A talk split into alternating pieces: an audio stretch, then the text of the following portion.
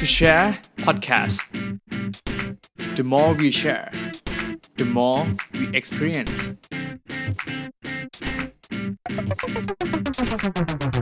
สวัสดีครับ พวกเรา To Share Podcast ผมต้นธานนท์อารีพิทักษ์ผมทีสิริพลมานารังสรรค์ครับครับก็กลับมาพบกับพวกเรานะครับ To Share Podcast นะครับผม วันนี้นะครับอยู่กับซีรีส์อาชีพที่น่าสนใจนั่นเองนะครับ ครับและอาชีพนะครับที่วันนี้เราจะมาพูดคุยกันนะครับ ก็เป็นอาชีพอาจารย์มหาลัยนั่นเองครับ ผม อืมก็ครับวันนี้ก็คิดว่าเดี๋ยวจะมาชวนคุยกันว่าเฮ้ยการเป็นอาจารย์มหาลัยเนี่ยเป็นยังไงเนาะแล้วแบบ สมมติอย่างต้นเองเนี้ยเออถ้าจบปอโทมาแล้วเฮ้ยถ้าอยากจะมาเป็นอาจารย์มหาลัยเนี่ยเป็นไปได้หรือเปล่าครับวันนี้เดี๋ยวเรามาฟังกันนะครับ มาฟังเลคเชอร์จากอาจารย์มหาลัยตัวจริงของเราครับผมรวมไปถึงผมว่าจริงๆหลาย ๆ คนยังมี part ที่ไม่ไม่รู้เกี่ยวกับอาจารย์นะว่าหลังบ้านเขาต้องเตรียมงานยังไงบ้างอะไรเนาะเพราะเราก็เห็นแค่ว่าเขาก็มาสอนเรา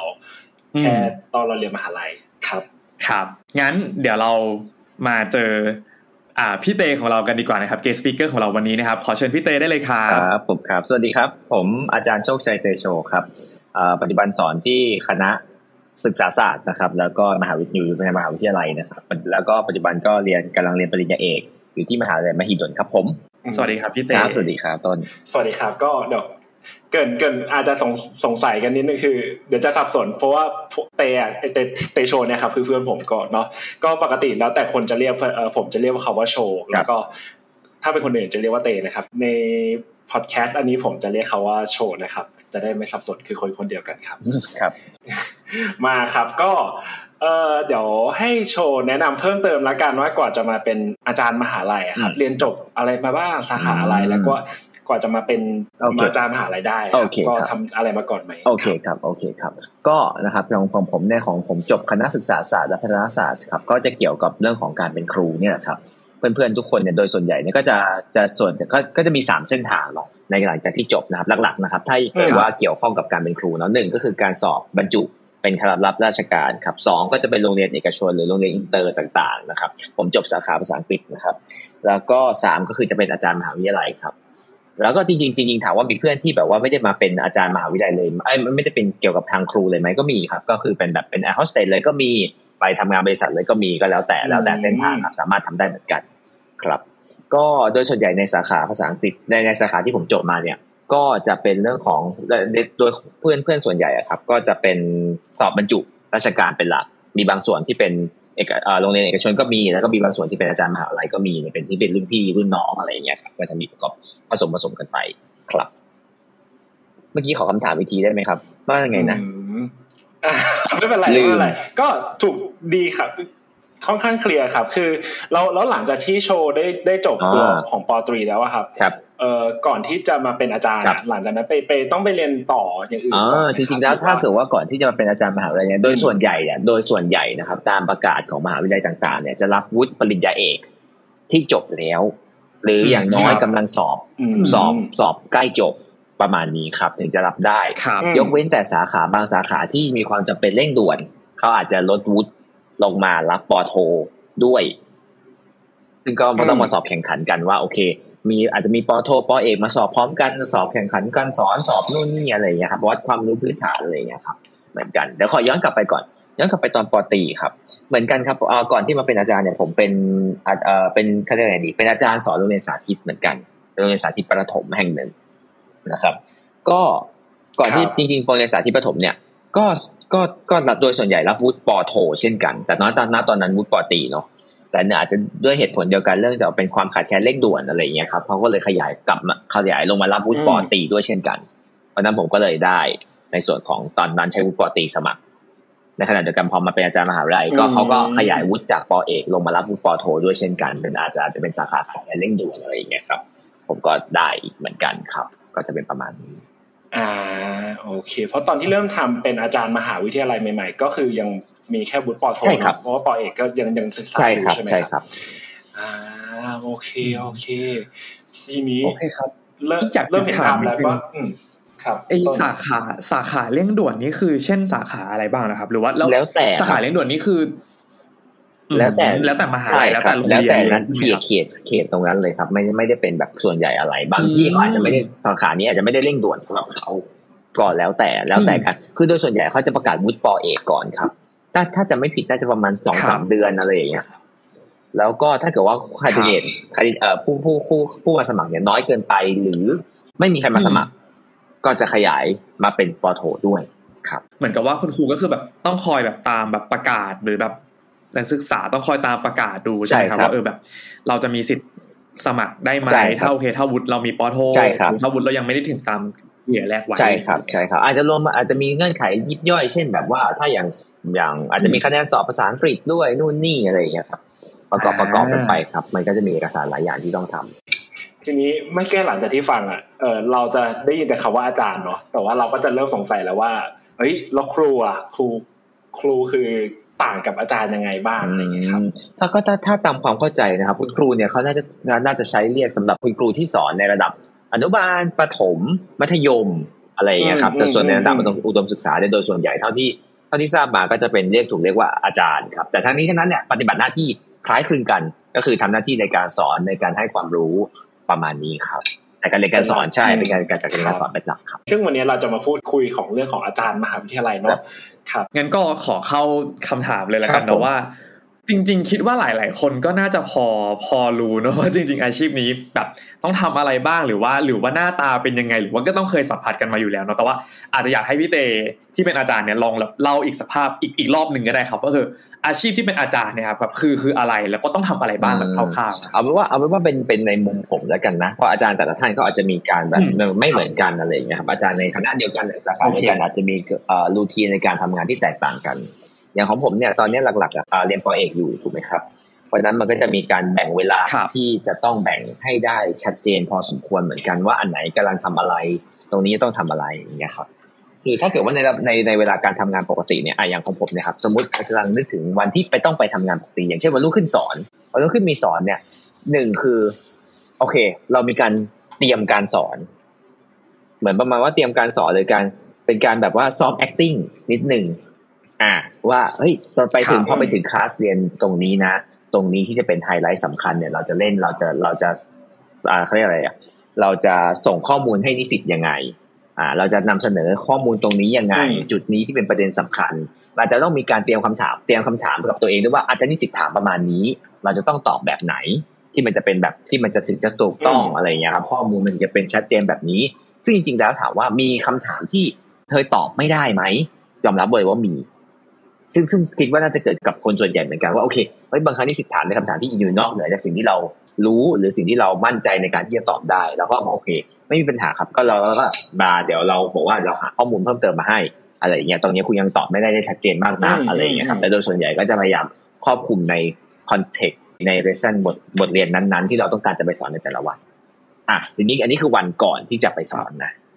ก็คือที่เตรียมเตรียมความพร้อมเตรียม เตรียม powerpoint เตรียมแหล่งเรียนรู้ต่างๆ อะไรอย่างเงี้ยครับ ที่จะไปสอนพอวันไปสอนอะแน่นอน ตื่นนอนโน่นนี่นั่นอาบน้ำอาบอาจจะมีหาเวลาออกกำลังกายบ้างเล็กน้อยเนื่องจากว่า ไม่ได้มีเราแบบเขาเรียกไงดีอะมันมันด้วยอาชีพการทำงานของอาจารย์เนี่ยมันนั่งเป็นส่วนใหญ่ อืม นั่งคุยนั่งแบบ discussion อะไรอย่างเงี้ยครับน่าจะนั่งบนบนบนบนโพเดียมก็ว่าไปบนบนสเตจก็ว่าไปใช่ต้องยืดเส้นยืดสายใช่เราต้องมีอาจจะต้องมีออกกำลังกายหาเวลาออกกำลังกายด้วยตัวเองบ้างซึ่งมันก็มันส่งผลจริงๆนะครับ ยิ่งโตขึ้นเนี่ยยิ่งแบบอายุเยอะขึ้นเนี่ยมันส่งผลจริงๆเรื่องของสุขภาพ อาจจะมีการออกกำลังกายบ้างเวลาแล้วก็อาบน้ำแต่งตัวไปทำงานเตรียมสอน แล้วแต่แต่ละวันว่าแต่ละวันจะมีสอนมากน้อยแค่ไหนบางวันอาจจะปาไปถึงหกชั่วโมงสองวิชา อ่าเพราะมันสี่สามชั่วโมงกับสามชั่วโมงเนาะบางวันก็อาจจะพาหกชั่วโมงอะไรอย่างเงี้ยครับ ซึ่งไม่ได้มีแค่การสอนเท่านั้นในบางที รายวิชาบางรายวิชาไม่ได้จบอยู่แค่แรงเลคเชอร์สามชั่วโมงครับ มันอาจจะมีเช่น อย่างเช่นบางวิชาที่เรียกว่าอ่าตัว micro teaching คือเด็กเนี่ยจะต้องมามาปรึกษาเราว่าแผนแผนการสอนที่เขาจะออกแบบการสอน เพื่อเขาจะไปนำเสนอแผนการสอนเนี่ย มันโอเคแล้วหรือยังกระบวนการสอนมีจัดการ เป็นยังไงขั้นตอนเรียงลำดับจากง่ายไปยากแล้วหรือยังเหมาะสมไหมกับระดับระดับภาษาแบบนี้ใช้ได้หรือเปล่า ไวยากรณ์พื้นฐานเนื้อหาถูกต้องหรือไม่อะไรอย่างเงี้ยครับ มันก็จะต้องมีเวลาตรงนั้นมาให้กับนิสิตเขาด้วย อืม ก็อาจจะแบบอาจจะอาจจะวันถ้าวันหนักๆก็อาจจะแบบแปดแปดชั่วโมงอะไรอย่างเงี้ยครับ ก็คือสอนสอนสองชั่วสองสองวิชา ให้คำปรึกษานิสิตประมาณชั่วโมงถึงสองชั่วโมงอะไรอย่างเงี้ยครับเพราะว่าเขาจะมีหลายคนในแต่ละในในทางสาขาครับ ประมาณนี้ถ้าจะเป็นวันหนักๆเย็นก็ออกกำลังกายหาเวลาตีแบดหาเวลา enjoy กับตัวเองอะไรอย่างเงี้ยครับ หลักๆประมาณนี้ เรานอกจากแบบภาระการสอนเนี่ยครับมีมีส่วนอื่นๆอีกไหมครับ ผมที่ที่ทางอาจารย์แบบมหาลัยต้องต้องทำด้วยต้องดูแลด้วยอะไรเงี้ยครับจริงๆก็มีครับก็คือคล้ายๆ กับอาจจะแบ่งไปคล้ายๆกับโรงเรียนเลยครับ แต่ว่าก็จะเป็นแบบด้านกิจการนิสิต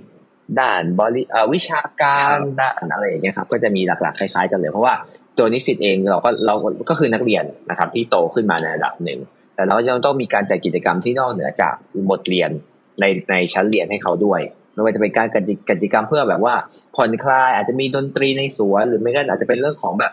การจัดโครงการในการให้เขาได้ไปค่าย ให้เขาได้มีความเขาเรียกอะไรมีปฏิสัมพันธ์ซึ่งกันและกันเรียนรู้รู้จักการทำงานร่วมกันอะไรอย่างเงี้ยครับก็จะมีเรื่องของกิจกรรมต่างๆไม่ว่าจะเป็นสโมสรอะไรก็ต่างๆ ก็มีเข้ามาหมดเลยครับ รวมถึงเรื่องของแบบ บางครั้งเนี่ยอาจจะอานิสิตเนี่ยไปช่วยในการบริการวิชาการ เช่นออกไปให้ข้อมูล ไปทำค่าย ไปนำเสนองานอะไรอย่างเงี้ยครับเพื่อเป็นการสร้างประสบการณ์ให้เขาเตรียมเตรียมความพร้อมเขาในการที่จะแบบว่าไปใช้ชีวิตในการเป็นครูจริง ๆ อะไรอย่างเงี้ยแต่รวมถึงเอกสารด้วยเช่นกันหลายคนอาจจะสงสัยว่าโอ้ที่เขาบ่นว่าเอกสารเยอะนู่นนี่นั่นก็ก็ก็อาจจะเยอะจริง ๆ ครับ เพราะว่ามันจะมีรายคือเนื่องจากว่าเป็นหน่วยงานที่มีรับมีมีผู้รับผิดชอบหลายส่วนเนาะมันก็ต้องมีความชัดเจนว่า คนนี้ลงชื่อตรงนี้เพราะอะไรอ่าลงชื่อเซ็นดูเงินไหมรับเงินหรือเปล่า คนนี้ได้เงินอะไรได้งบประมาณยังไงอะไรอย่างเงี้ยครับใครเป็นคนรับผิดชอบว่าพาเด็กออกไปยังไง ซึ่งมันต้องผ่านหลายกระบวนการครับได้ไปตั้งแต่ผู้ดูแลโครงการ หัวหน้าภาคผู้เกี่ยวข้องคณบดี ถ้าเกิดใหญ่ ๆ จริง ๆ ถ้าเป็นโครงการใหญ่ๆอาจจะไปถึงอธิการอธิการบดีรองอธิการบดีด้วยครับ ก็อย่างนี้แบบสงสงสัยนิดนึงว่า อย่างพวกโจทย์งานอื่นๆที่นอกเหนือจากแบบการสอนที่เป็นแบบเลคเชอร์อะไรเงี้ยอย่างเมื่อกี้ที่แบบมีกิจกรรมต่าง ๆ เพื่อแบบว่าสนับสนุนนักศึกษาหรือนิสิตให้เขาอาจจะมี skill ด้านอื่นๆด้วยไอไอพวกตรงเนี้ยก็คือมันมันอยู่ในหลักสูตรที่ที่เป็นของแบบคณะนั้นสาขานั้นไว้เลยใช่ไหมครับว่าจะต้องทำแบบนี้ได้แบบนี้ได้เหมือน learning outcome ต้องได้แบบนั้นแบบนี้ใช่ไหมครับก็เลยต้องมีกิจกรรมพวกนี้เสริมขึ้นมาใช่ครับอาจจะซึ่งแต่ละคณะอาจจะไม่เหมือนกัน อย่างอย่างคณะผมเนี่ยก็คือคณะที่ผลิตผลิตออกไปเป็นครูเนาะเพราะนั้นกิจกรรมส่วนใหญ่ก็จะเน้น เน้นให้เด็กเนี่ยมีความเน้นให้นิสิตเนี่ยมีความกล้าพูดกล้าแสดงออก สามารถสื่อสารได้อย่างเข้าใจได้อะไรอย่างเงี้ยครับแล้วก็มีความเข้าเข้าใจผู้อื่นอืมเนี่ยหลักๆที่น่าจะน่าจะเป็นกิจกรรมที่จะช่วยให้ ช่วยให้เขาเห็นว่าเออเฮ้ยเวลาเราต้องออกมาเป็นครูจริงๆเนี่ยสิ่งที่สกิลที่พวกนี้เป็นเรื่องที่สำคัญสำหรับพวกเขานะซึ่งในคณะอื่นอาจจะไม่เหมือนกัน อย่างเช่น แบบวิศวะอาจจะเป็นฝึกงานทำตามออกไซต์งานอะไรอย่างเงี้ยครับเป็นกิจกรรมประมาณนั้นก็แล้วแต่แค่เหมือนแบบมันนึกภาพย้อนเฉยๆนะว่าเฮ้ยตอนที่เราเป็นแบบเด็กมหาลัยหรือเป็นนักศึกษาอยู่อะไรเงี้ยก็เออทำไมต้องมีกิจกรรมนั้นกิจกรรมนี้อะไรเงี้ยแต่เหมือนแบบโอเค พอมาฟังตรงนี้ปุ๊บก็เลยรู้สึกว่าแล้วแล้วพอบวกกับเหมือนพอเราทำงานต้นพอดีต้องทำงานด้าน education ด้วยประมาณนึงก็เลยทำให้เห็นว่า หรือหลังๆมาพอเราเริ่มจะอยากเรียนปโทเงี้ยเราไปอ่านว่าเฮ้ยเหมือน learning outcome หรือแบบความคาดหวังที่เขาอยากจะเห็นว่านักศึกษาคนนี้ถ้าเรียนที่นี่จบไปจะเป็นยังไงอะอ๋อมันเป็นเหมือนแบบเหมือนมันเป็นหลักสูตรที่มันมีการมาวาง objective ต่างๆ ไว้แล้วอะไรเงี้ยเนาะแล้วมันก็เลยต้องแบบมีสิ่งนั้นมา นั่นเลยเป็นเหตุผลที่ตอนมหาลัยเราไม่ได้เรียนอย่างเดียวแบบเรียนเลคเชอร์อย่างเดียวแต่เรามีส่วนอื่นที่ทำด้วยเพื่อให้ได้สิทธิ์อยู่ให้ครบสำหรับแบบพร้อมใช้งานแบบที่เราใช่ใช่ใช่ใช่ มันก็จะมีจริงๆแล้วมันมีระบบการประเมินพวกนี้ด้วยนะครับต้นที่หมายความว่าแบบคือผู้เขาเขาจะเรียกเขาจะเรียกเขาจะเรียกอันนี้ว่าอะไรนะผู้ใช้บัณฑิต อืม คือหมายความว่าหน่วยงานที่รับบัณฑิตของเราไปแล้วอะครับเขาจะเรียกกลับมาประเมินว่าเฮ้ยผู้ใช้บัณฑิตมี comment อะไรยังไงบ้างค่ะแต่บัณฑิตของเราขาด skill ตรงไหนบ้าง แล้วอยากให้พัฒนาตรงไหน เพราะนั้นหน้าที่ของของระดับคณะหรือในระดับมหาลัยเนี่ยก็คือหล่อหลอม นิสิตของแต่ละคณะ ให้ตอบโจทย์ เมื่อเขาต้องออกไปปฏิบัติงานไปทำงานในในสายงานของเขาเนี่ยโอเคครับเข้าใจได้ ทีนี้ขอขอวนกลับไปถามนิดนึงก่อนอาจจะแบบเป็นภาพให้สมมติเนาะน้องๆที่อาจจะเรียนแบบศึกษาศาสตร์มาเนาะหรือว่าเฮ้ยแบบบางคนที่อาจจะอยากมาเป็นอาจารย์มหาลัยจะได้เห็นภาพภาพจริงขึ้นอีกนิดนึงว่า แล้วอย่างเงี้ยครับเมื่อกี้เหมือนพี่เต้พูดแล้วแหละว่ามีบางวันก็สอนสามบ้างหกบ้างแปดชั่วโมงบ้างครับ ถ้าเป็นอาจารย์มหาลัยอะ เข้างานกี่โมงเลิกงานกี่โมงเข้างานกี่โมงเลิกงานกี่โมงใช่ไหมครับอาจจะมีแต่ละที่ไม่เหมือนกันเนาะแต่ถ้ายกตัวอย่างจากของพี่ก็คือคือมันแต่ต้องต้องบอกก่อนว่างานของเรา มันไม่ได้จบแค่แปดโมงถึงห้าโมงคือไม่สมมติไม่ไม่ได้สามารถว่าห้าโมงปุ๊บวางงานทุกอย่างแล้วไปทำกิจกรรมทุกอย่างได้บางทีอาจจะไม่ใช่มันก็อย่างที่บอกมันมีเรื่องของเตรียมการเตรียมการสอนเข้ามาเกี่ยวข้องเนาะเพราะฉะนั้นโดยส่วนใหญ่ก็จะเข้าใจว่าอ๋อมันก็กินเวลา มันก็มีการเตรียมการเตรียมการสอนการตรวจงานนู่นนี่อะไรอย่างเงี้ยครับมันก็จะกินเวลาในการใช้ชีวิตปกติประจำวันไป ซึ่งมันก็เหมือนแบบหล่อหลอมกันรวมกันไปเลยอะไรอย่างเงี้ยว่าเออเดี๋ยวเวลางานเดี๋ยวอยากเดี๋ยวทำงานเดี๋ยวจะพักเดี๋ยวอะไรอย่างเงี้ย ซึ่งมันก็เลยโดยโดยคณะโดยโดยธรรมชาติของทางคณะเนี่ยครับ ก็จะไม่ได้มีกำหนดเวลางานตายตัว คือถ้าปรับใดสอนอืมมารับผิดชอบการสอน แล้วถ้าเกิดสอนเสร็จ คือเขาก็จะเข้าใจว่าอ๋อจริง ๆ สอนเสร็จแล้วเนี่ย มันไม่ได้เขาต่อให้ต่อให้อาจารย์ไม่ได้นั่งอยู่ในออฟฟิศอะไม่ได้แปลว่าอาจารย์ไม่ทำงานค่ะอ่าคือนั่งไม่ได้นั่งอยู่ในออฟฟิศอืมให้เห็นก็จริงอืมแต่ว่าเขาอาจจะไปตรวจงานเขาอาจจะไปทำรีเสิร์ชเขาอาจจะไปเก็บข้อมูลที่อื่น เขาอาจจะมีเรื่องของการทำอะไรต่างๆนานาที่มันไม่ได้อยู่นอกเหนือจากตรงนี้ครับ เพราะฉะนั้นเขาก็เลยมีประมาณว่าวัฒนธรรมในการทำงานว่าอะไรที่คุณรับผิดชอบการสอนของคุณไม่ได้มีปัญหาอะไรอะไรอย่างเงี้ยครับ ก็มาลงชื่อเซ็นเซ็นทำงาน แล้วก็ไปปฏิบัติหน้าที่ของคุณ ตามที่ที่คุณต้องไป โอเคเข้าใจและและถ้าอยากรู้ว่าแล้วส่วนใหญ่แบบคลาสส่วนใหญ่จะเริ่มประมาณกี่โมงอ๋อแต่วันนี้ก็แล้วแต่มหาลัยมีเนาะตั้งแต่โมงเก้าโมงมีตั้งแต่หกโมงเลยครับฮะหกโมงก็มีครับจริงเหรอใช่ครับเราส่วนใหญ่ถ้าเป็นพาราถ้าเป็นพาราเป็นพาราบางตัวครับ ที่ตารางมันจัดไม่ได้ครับหมายเพราะเพราะพาราบางตัวเนี่ย อย่างเช่นงานงานงานเกี่ยวกับของพวกซึ่งอย่างที่บอกเนาะเราก็ไม่ได้เรียนแค่ในส่วนของวิชาการ ก็จะมีเรื่องของเรื่องของพาราการออกกำลังกายให้สิทธิ์ด้วยนู่นนี่อะไรอย่างเงี้ยครับ ทีเนี้ย การพาครับพาราเนี่ยบางตัวเนี่ยเราไม่ได้ใช้อาจารย์มหาวิทยาลัยอย่างเดียวละต้องเชิญเชิญผู้เชี่ยวชาญทางด้านนี้มาดู หรืออาจจะเป็นอาจารย์โรงเรียนสาธิตมาช่วยดู ซึ่งถ้าจะเป็นอาจารย์โรงเรียนสาธิตปกติรูทีนเขาก็จะอยู่ประมาณ8ปดโมงถึงห้าโมงเย็นซึ่งเขาขยับไม่ได้ตรงนั้น เราก็ต้องมาสอนก่อนอืมนักเรียนก็ต้องมานิสิตก็ต้องมาเรียนก่อน อะไรอย่างเงี้ยครับ ก็จะมีแล้วแต่เข้าใจเวลา อืมโอเคก็ก็แล้วแต่คอนเท็กซ์แล้วแต่แบบใช่เอ่อ สิ่งที่อยากให้นักศึกษาหรืออะไรแบบใช่ได้ครับเลยใช่คปรับระมาณใช่ครับ แล้วแต่แล้วแต่การบริหารจัดการด้วยโอเคครับ เข้าใจครับเห็นภาพเลยครับ ผมทีนี้ถามเรื่อง skill set ละกันว่าแบบครับการเป็นอาจารย์มหาลัยอย่างเงี้ยครับครับ skill set ที่สำคัญแล้วก็จำเป็นสำหรับการเป็นอาจารย์มหาลัยอะครับอืมในในมุมมองของพี่เต้แล้วกันในมุมมองเนาะหรือว่าพี่ในเนาะประสบการณ์ของพี่เต้อ่าเนี่ยอ่าอ่าโอเคอืมครับถ้าเป็นในมุมมองของพี่นะครับสามพี่ขอยกตัวอย่างสักสามตัวแล้วกันนะครับ จากประสบการณ์ที่ว่ามันน่าจะมันน่าจะค่อนข้างจำเป็นในการที่จะแบบ ที่จะแบบที่จะเป็นอาจารย์คนหนึ่งนะครับประมาณนี้นะครับซึ่ง skill ที่หนึ่งนั้นเนื่องจากเนาะอาจารย์ก็คือคุณครูนั่นแหละครับเพราะฉะนั้น skill ที่หนึ่งที่ค่อนข้างคิดว่าจำเป็นก็คือ teaching teaching เนี่ยอาจจะอาจมันเพราะ teaching เนี่ยมันรวมหลายอย่างครับ มันรวมเรื่องของตั้งแต่การเตรียมการสอนไล่ไปเลย การเตรียมการสอนเตรียมอย่างเป็นลำดับขั้นไหมเตรียมจากง่ายไปยากหรือเปล่าทำความทำเรื่องที่มันซับซ้อนให้มันง่ายขึ้นแล้วหรือยังอะเตรียมการสอนเสร็จปุ๊บอ่า ก็จะส่งต่อไปถึงเรื่องของ communication ด้วยเพราะ teaching มันก็คือในในส่วนของการถ่ายทอดเนาะการถ่ายทอดความรู้ถ่ายทอดยังไงครับใช้ภาษาในการถ่ายทอดโอเคไหม มีจิตวิทยาในการพูดคุยหรือท่าทางที่แบบว่าเฮ้ยเด็กจะรู้สึกผ่อนคลายหรือเด็กจะรู้สึกกดดัน มันจะทำยังไงอะไรอย่างเงี้ยครับนั่นรวมไปถึงเรื่องของการประเมินด้วยอ่านะสมมติเราเตรียมข้อมูลใส่ถ่ายทอดข้อมูลแล้วก็การประเมินผลว่าเอ้ยการหลังจากการถ่ายทอดไปแล้ว เด็กมีความเข้าใจไหม เอาคำของเขาเป็นยังไงหรือเขาต้องการเอ่อ exercise หรือ practice อะไรที่จะเข้ามาเกี่ยวข้อง และจะทำให้เขาเข้าใจหรือพัฒนาตัวเองได้มากขึ้นอย่างนี้ไหมนะครับนั่นคือการจะเป็น teaching ตัวที่หนึ่งตัวที่สองเนี่ยจะพูดถึงเรื่องของ management ครับ ซึ่ง management เนี่ยโอเค เราก็อย่างที่อย่างที่พี่ยกตัวอย่างไปเมื่อตอนต้นเนาะว่าแบบเเวลามันอาจจะไม่ได้ตรง มันจะอาจจะไม่ได้เป๊ะตายตัว8ปดโมงถึงห้าโมงอะไรอย่างเงี้ยครับเพราะนั้นเรามีหน้าที่ในการบริหารจัดการต่างๆ ไม่ว่าจะเป็นเรื่องของเวลาอะสำคัญเรื่องของเวลาส่วนหนึ่ง เรื่องของเงินด้วยนะ เงินเราก็มาเกี่ยวข้องในการจัดคนบริหารโครงการต่างๆว่าเออเงินส่วนนี้จะใช้เท่าไหร่ ใช้กับตรงนี้เท่าไหร่เด็กเข้าร่วมกี่คนคุ้มไหมอะไรอย่างเงี้ยครับ รวมถึงทรัพยากรการบริหารจัดการทรัพยากรต่างๆ ที่มีเช่นแบบห้องเรียนพอไหม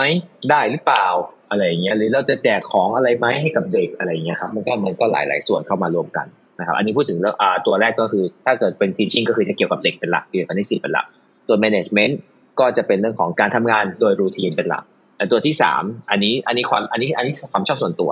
ก็คือจะเป็นเรื่องของการสร้าง inspiration อืมคือครูเนี่ยครับอืมเวลาเราไปเราไปเราเราไปยืนอยู่หน้าห้องเรียนทุกสายมันก็เหมือนดาราคนหนึ่งอะเนาะทุกสายตาจับจ้องมาที่เราหมดเลยครับว่าเฮ้ยอาจารย์วันนี้เป็นยังไง แต่งตัวยังไงเฮ้ยสอนยังไง สไตล์การสอนเป็นยังไง พูดโอเคไหมคุยกับนิสิตโอเคไหมอะไรอย่างเงี้ยครับ ถ้าเราเป็น role model ที่ดีให้กับนิสิต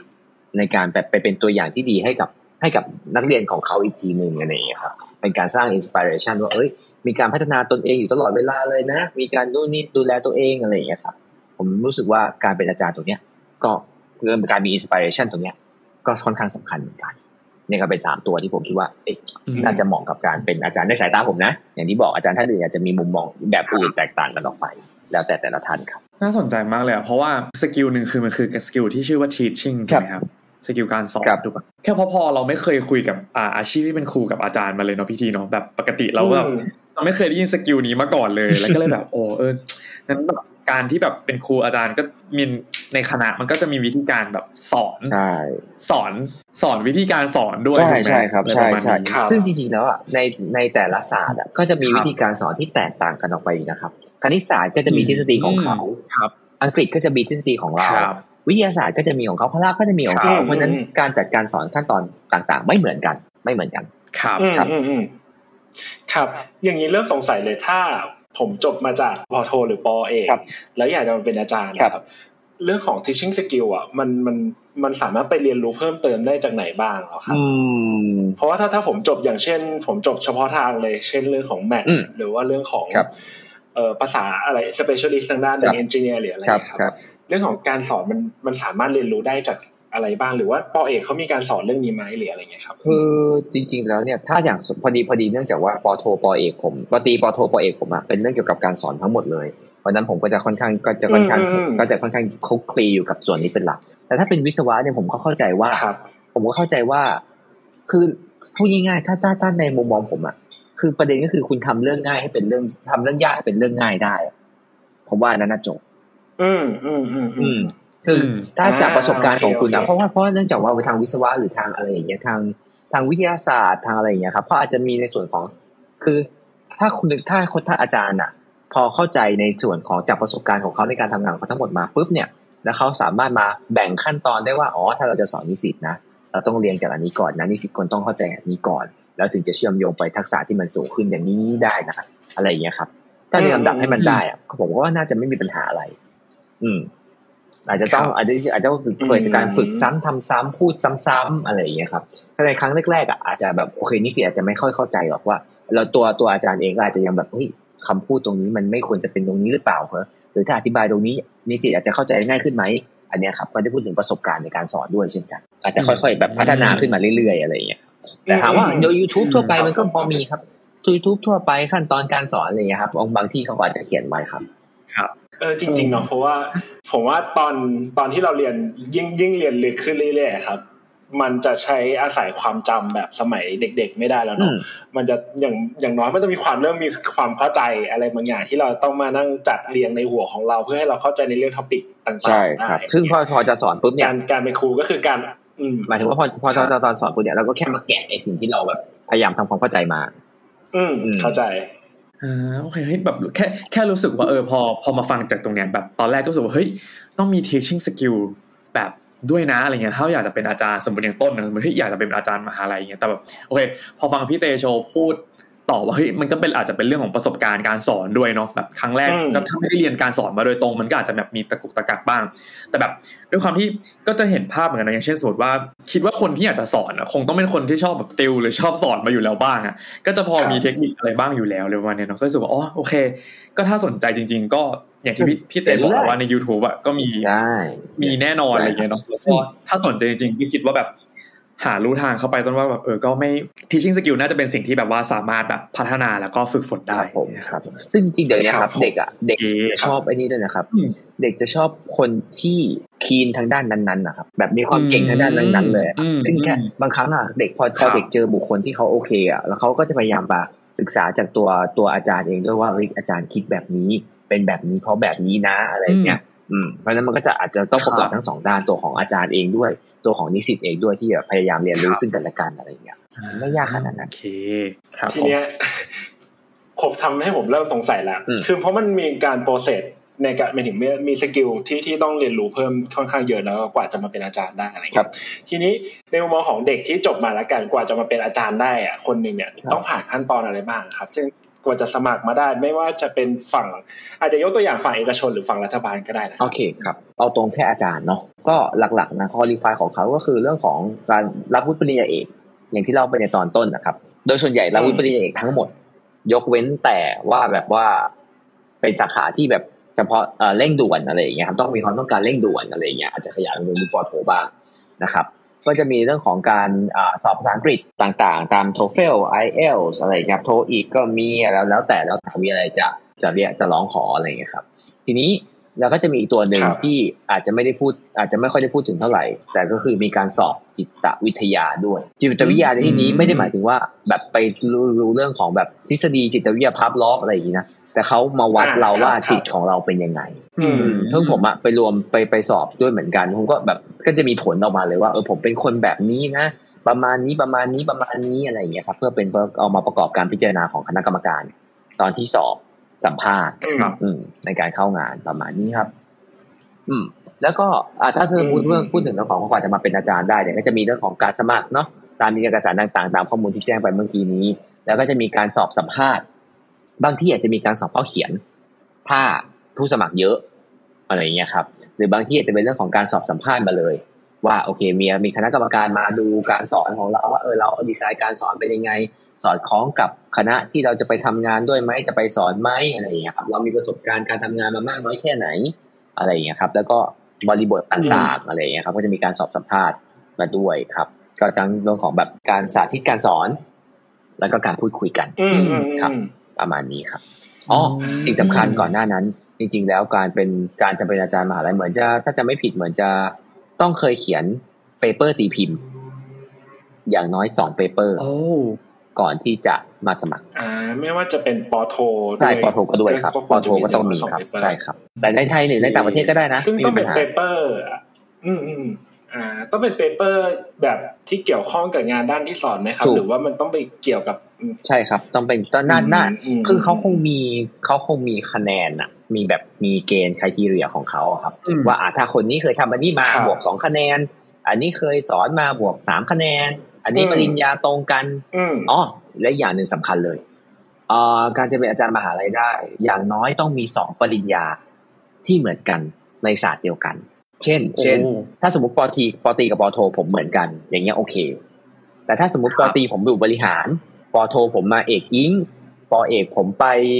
อะไรอย่างเงี้ยอะซึ่งสามใบต่อแล้วแล้วคุณจะไปสมัครวิศวะก็ไม่ได้ ต่อให้วุฒิสูงสุดคุณเป็นวิศวะก็จริงอะก็ไม่ได้ ครับครับน่าสนใจมีมีจุด อ่าครับ ซึ่งอันนี้เริ่มสนใจนิดนึงคือ แล้ววิธีการทำงานหมายถึงว่าหลังจากที่เราเข้าไปได้แล้วครับเขามีการประเมินงานแบบไหนบ้างครับทีทดลองงานมานานเท่าไหร่ครับ อันนี้อาจจะแปดแปดแปดนิดหน่อยแต่นิดหน่อยอย่างเช่นเออมีทดลองงานนานเท่าไหร่อะไรเงี้ยเดี๋ยวทีทดลองงานเท่าไหร่ครับในแคเรียพาร์ทครับ ทีทดลองงานครับ เวลาตอนทีปกติครับปกติเดี๋ยวนี้จะมีสามเดือนกับสี่เดือนเมื่อก่อนนะสามเดือนเนี่ยจะมีบางทีเป็นบางที่ก็เป็นสี่เดือนอาจารย์อาจารย์ทดลองงานปีหนึ่งครับ ใช่สัญญาจ้างได้สัญญาจ้างใช่ครับออกมาเลยครับ ชัดเจนว่าทดลองงานหนึ่งปีการศึกษาครับ แต่อะข้อดีของอ่าหนึ่งปีการศึกษานี้ถามว่า ถามว่าขึ้นเงินเดือนปกตินะ เงินเดือนขึ้นปกติค่ะแต่ว่าเป็นการทดลองงานแบบเขาแบบว่าแบบอยู่อยู่ในการทดลองงานกว่าจะเซ็นสัญญาเป็นตัวหลักหนึ่งปีครับวนลูกโดยที่ยังไม่มีสวัสดิการให้ใช่ไหมครับ จะมีแค่เงินเดือนอย่างเดียวตอนนั้นหรอ ใช่ครับ เหมือนวันลาจะยังลาไม่ค่อยได้ ยังลาไม่ได้ยังลาลาพักผ่อนอะไรเงี้ยพักผ่อนอะไรเงี้ยครับลาป่วยก็ไม่มีปัญหา เริ่มสนใจแล้วเดี๋ยวเดี๋ยวมาพูดกลับมาพูดคุยในประเด็นเนี้ยต่อหลังหลังจากในในช่วงของ part career path กันเนาะครับ ทีนี้กลับมาความสำคัญของอาชีพเนี่ยครับ ในในมุมมองของโชว์ความสำคัญในอาชีพของเป็นอาจารย์มหาวิทยาลัย อืม ไม่ว่าจะความสำคัญกับตัวเองอะหรือความสำคัญกับคนเรียน ด้วยก็ได้อะไรอย่างนี้ครับคือจริงๆแล้วถ้าพูดถึงความสำคัญเนี่ยน่าจะพูดถึงเรื่องของแบบการเป็นครูไปเลย อืม เพราะว่าเพราะว่าทุกคนนะไม่ว่าจะครูหรืออาจารย์ใช่มันก็คือมันก็คือหลักการเดียวกันนะครับ ก็คือเป็นผู้ที่เป็นผู้ที่ให้ความรู้ประมาณนี้ เตรียมความพร้อมนิสิตนะครับ อาจจะแล้วแต่อย่างที่เขาจะมีคำพูดแบบคำพูดคำพูดเก่าๆที่เขาจะบอกว่าแบบว่าครูเปรียบเหมือนเรือจ้างอะไรอย่างเงี้ยครับ ก็ก็ก็ก็หลักการคล้ายๆกันก็คือพยายามพยายามพานิสิตไปถึงจุด ที่เขาควรจะต้องประสบความสำเร็จในในจุดของเขาอะไรอย่างเงี้ยแล้วเขาก็ไปต่อตามเส้นทางของเขาเองอะไรอย่างเงี้ยครับแต่ทีเนี้ยอาจจะมีอาจจะมีอีกบางคำพูดที่เขาว่าครูเป็นแม่พิมพ์เนี่ย อันนี้ก็แล้วแต่ความคิดเห็นเนาะในความสมบุคคลแต่ผมว่าอาจจะอาจจะอาจจะไม่เชิงว่าเป็นแม่พิมพ์ขนาดนั้น เพราะว่าเราไม่สามารถก๊อกเตโชคนที่สองเตโชคนที่สามเตโชคนที่สี่ออกมาได้อืมยังไงแต่ละคนมีความแตกต่างที่ไม่เหมือนกัน เรามีหน้าที่แค่เติมเต็ม ความรู้ที่เขาจำเป็นที่จะต้องเอาไปใช้เท่านั้น ไม่ได้ว่าแต่ว่าคุณจะต้องแบบว่าครับคิดแบบเตโชนะเรียนกับเตโชแล้วต้องคิดแบบเตโชต้องออกมาเป็นแบบเตโชเท่านั้นไม่ใช่นั่นไม่ใช่ ครับ ก็จะเป็นในเรื่องของแบบการทำเขาเรียกอะไรอือะมพาอ่าเป็นเหมือนเป็นเหมือนเป็นไกด์อืม ในการพานิสิตไปให้ประสบความสำเร็จ จากแรงข้อจากจากจากจากสิ่งที่เขาอ่าแล้วก็เติมเต็มในสิ่งที่เขาควรมีสกิลที่เขาควรมีประมาณเนี้ยครับ แล้วในมุมมองของตัวอาจารย์นี่อะครับรู้สึกยังไงบ้างกับการที่ได้มาเป็นทำอาชีพเนี่ย รู้สึกยังไงเหรอครับเออหลังจากที่เราอาจจะมองว่าเป็นเรือจ้างก็ได้ครัชอบก็ชอบหรือไม่ชอบอย่างนี้เหรอควมสำเร็จของเออชอบชอบไหมเหรอเออใช่ชอบไหมชอบไหมชอบนะอืมในความรู้สึกคือชอบนะ โอ้อืมมันมีมันมีครั้งหนึ่งครับเอ่อเอ่อเด็กอ่าอันนี้อันนี้ก่อนที่ผมจะมาเป็นอาจารย์เนาะก็จะเป็นจะสอนกับเด็กนักอืมเด็กนักเรียนอย่างเงี้ยครับ แล้วผ่านไปประมาณหกปี อืม แบบผสมสอนประถมมาก่อนเนาะก็ผ่านไปประมาณหกปีจนเขาเข้ามาหาลัยอะเขาเด็กเด็กสอบติดแล้วเด็กส่งข้อความมาบอกว่า ขอบคุณนะครับ ที่ที่อะไรนะที่เปิดโลกภาษาอังกฤษให้กับผมอะไรอย่างเงี้ยที่ผมเขาก็ใช้คำพูดแปลกๆกันเนาะเปิดโลกภาษาอังกฤษให้กับผมเนี่ยซึ่งแบบอ่าเออโอเคนั่นหมายความว่าอาจจะประมาณว่าแบบเฮ้ยทำให้รู้ว่าภาษาอังกฤษมัน มันก็ยากอยู่นะ แต่ว่ามันก็จะมีจุดที่สามารถเรียนได้นะถ้าเรียนแบบนี้แบบนี้เนื้อหาประมาณอืนี้มอะไรอือย่างมเงี้ยอืมเตรียมความพร้อมวันนี้ทำให้เขาได้เรียนได้อะไรอย่างเงี้ยอืมซึ่งแบบรู้สึกว่า โอ้ เราได้เป็นแบบเหมือนเป็นแบบเป็นเป็นแรงบันดาลใจเป็นตัวอย่างเป็นอะไรให้กับคนคนหนึ่งเนี่ยมันก็มันก็น่าสนใจนะอ่าเป็นส่วนหนึ่งของความสำใช่เร็จใช่เป็นส่วนหนึ่งความสำเร็จเนี่ยอืมซึ่งแบบเฮ้ยมันมันน่าจะมันออกค่อนข้างโอเค พอสมควรเหมือนกัน ครับอืมอ่าครับโอเคก็ค่อนข้างถือว่าเป็นแรงบันดาลใจอันหนึ่งในการทำอาชีพอืม นี่เนาะครับนี่อยากอยากรู้เพิ่มแบบเหตุผลเลยได้ไหมครับ แบบอยากรู้ว่าเหตุผลที่พี่เตแบบเลือกเนี่ยอืมเหมือนว่าพี่เตน่าจะเลือกสายตรงมาเลยนะคือแบบเรียนครู เป็นคุณครูมาด้วยแล้วก็สุดท้ายมาเป็นอาจารย์มหาลัยอะไรเงี้ยครับแบบทำไมถึงเลือกอ่าทำไมถึงต้องเป็นอาจารย์มหาลัยครับทำไมตอนนั้นถึงเราแบบเลือกเลือกทางทำไมถึงต้องเป็นอาจารย์มหาลัยล่ะครับ อาจจะเป็นอาจจะเป็นความคิดตอนเด็กๆนะครับ ก็คือตอนที่ตัดสินใจอะไรอย่างเงี้ยว่าว่าอาจจะไม่ค่อย ไม่ชอบชอบชอบความเป็นอิสระพอสมควรอย่างนี้ดีกว่า อืมชอบเป็นความเป็นอิสระอืมพอสมควรเนื่องจากว่าเราก็มองว่า พอเราเราเราอาจจะไม่ได้รู้หรอกว่าจริงๆแล้วมันมันก็ไม่ได้อิสระขนาดนั้นนะเนาะแต่ว่ารู้สึกว่าเฮ้ยอาจารย์เป็นอาจารย์มหาลัยเนี่ยอย่างน้อยเนี่ยไม่ต้องเขาเรียกอะไรดีอะดูนิสิตที่เราสอนเนี่ยเขาเขามีความรับผิดชอบต่อตัวเขาเอง ในระดับหนึ่งอยู่แล้วอืมอ่าอืมถามว่ามีปัญหาเกิดขึ้นไหม่ครับมีปัญหาเกิดขึ้นใช่ครับในแบบนั้นตัวนิสิตเองก็จะมีปัญหาสามารถ แต่เราก็ต้องคอยช่วยดูแล แต่ก็ไม่ถึงถึงขนาดว่าโอ้ยต้องดูแลแบบทุกครั้งทุกตลอดเวลาแปดโมงเช้าถึงห้าโมงเย็นอะไรอย่างเงี้ยครับเรามีอิสระในการอืมทำอืมอืมมีอิสระในการเลือกทำว่าเออจะทำอะไรอยู่ตรงไหนยังไงอะไรอย่างเงี้ยมันก็มันก็จะน่าจะเป็นครับน่าจะเป็นเวที่ผมชอบมากกว่าอืมอืมประมาณนั้นครับ ประมาณนั้นครับ ครับก็ สำหรับคนที่อยากจะมาเป็นเนาะก็จะเห็นภาพประมาณหนึ่งแล้วแหละว่าเราทำอะไรบ้างแล้วก็สำหรับการมาเป็นอาชีพอาจารย์อะหรือว่าเป็นครูเนี่ยครับจะได้อะไรกลับไปแล้วก็เรามีความสำคัญยังไงเนาะครับทีนี้อืมอยากเริ่มเริ่มเริ่มอยากเห็น learning curve แหละว่าอืมยังยังจำเดย์หนึ่งของการทำงานได้ไหมว่าวันแรกที่มาทำอะจะเลือกเป็นอาจารย์ตอนมหาอาจารย์มหาอะไรก็ได้ครับ หรือวันแรกที่มาเริ่มเป็นครูเลยอะเป็นผู้สอนเลยครับครับ เป็นจำได้ไหมว่ามันเป็นยังไงบ้าง อืมตื่นเต้นครับอืม ตื่นเต้นในวันแรกที่ต้องสอนใช่ต่อหน้าใช่มันคืออ่ารับต่อให้ต่อให้ต่อให้ต่อทั้งสองระดับอะในจำพอยังพอจำได้เลยวันแรกอืมวันแรกคือเพราะเพราะเนื่องจากว่าตอนเราเป็นตอบจบปตรีตอนสอนครูประถมเนาะอ่าเด็กก็จะมีธรรมชาติของเขาในการที่จะแบบว่า เอ้ยเขาจะถามคำถาม หรือเราจะบริหารจัดการควบคุมชั้นเรียนยังไง อืม นี่ก็เป็นส่วนหนึ่งที่สำคัญอืมควบคุมชั้นเรียนยังไง ให้เกิดการเรียนการสอนเกิดขึ้น ให้เด็กไม่ มีปัญหาไม่ทะเลาะกันนู่นนี่อะไรอย่างเงี้ยครับเราจะจัดการเรียนการสอนยังไง ก็จะมีความตื่นเต้นอืมอยู่ในระดับนั้นคำถาม ถ้าเกิดเขาถามคำถามมาอืมเราจะตอบยังไง ให้เด็กเข้าใจ มันไม่ใช่แค่เด็ก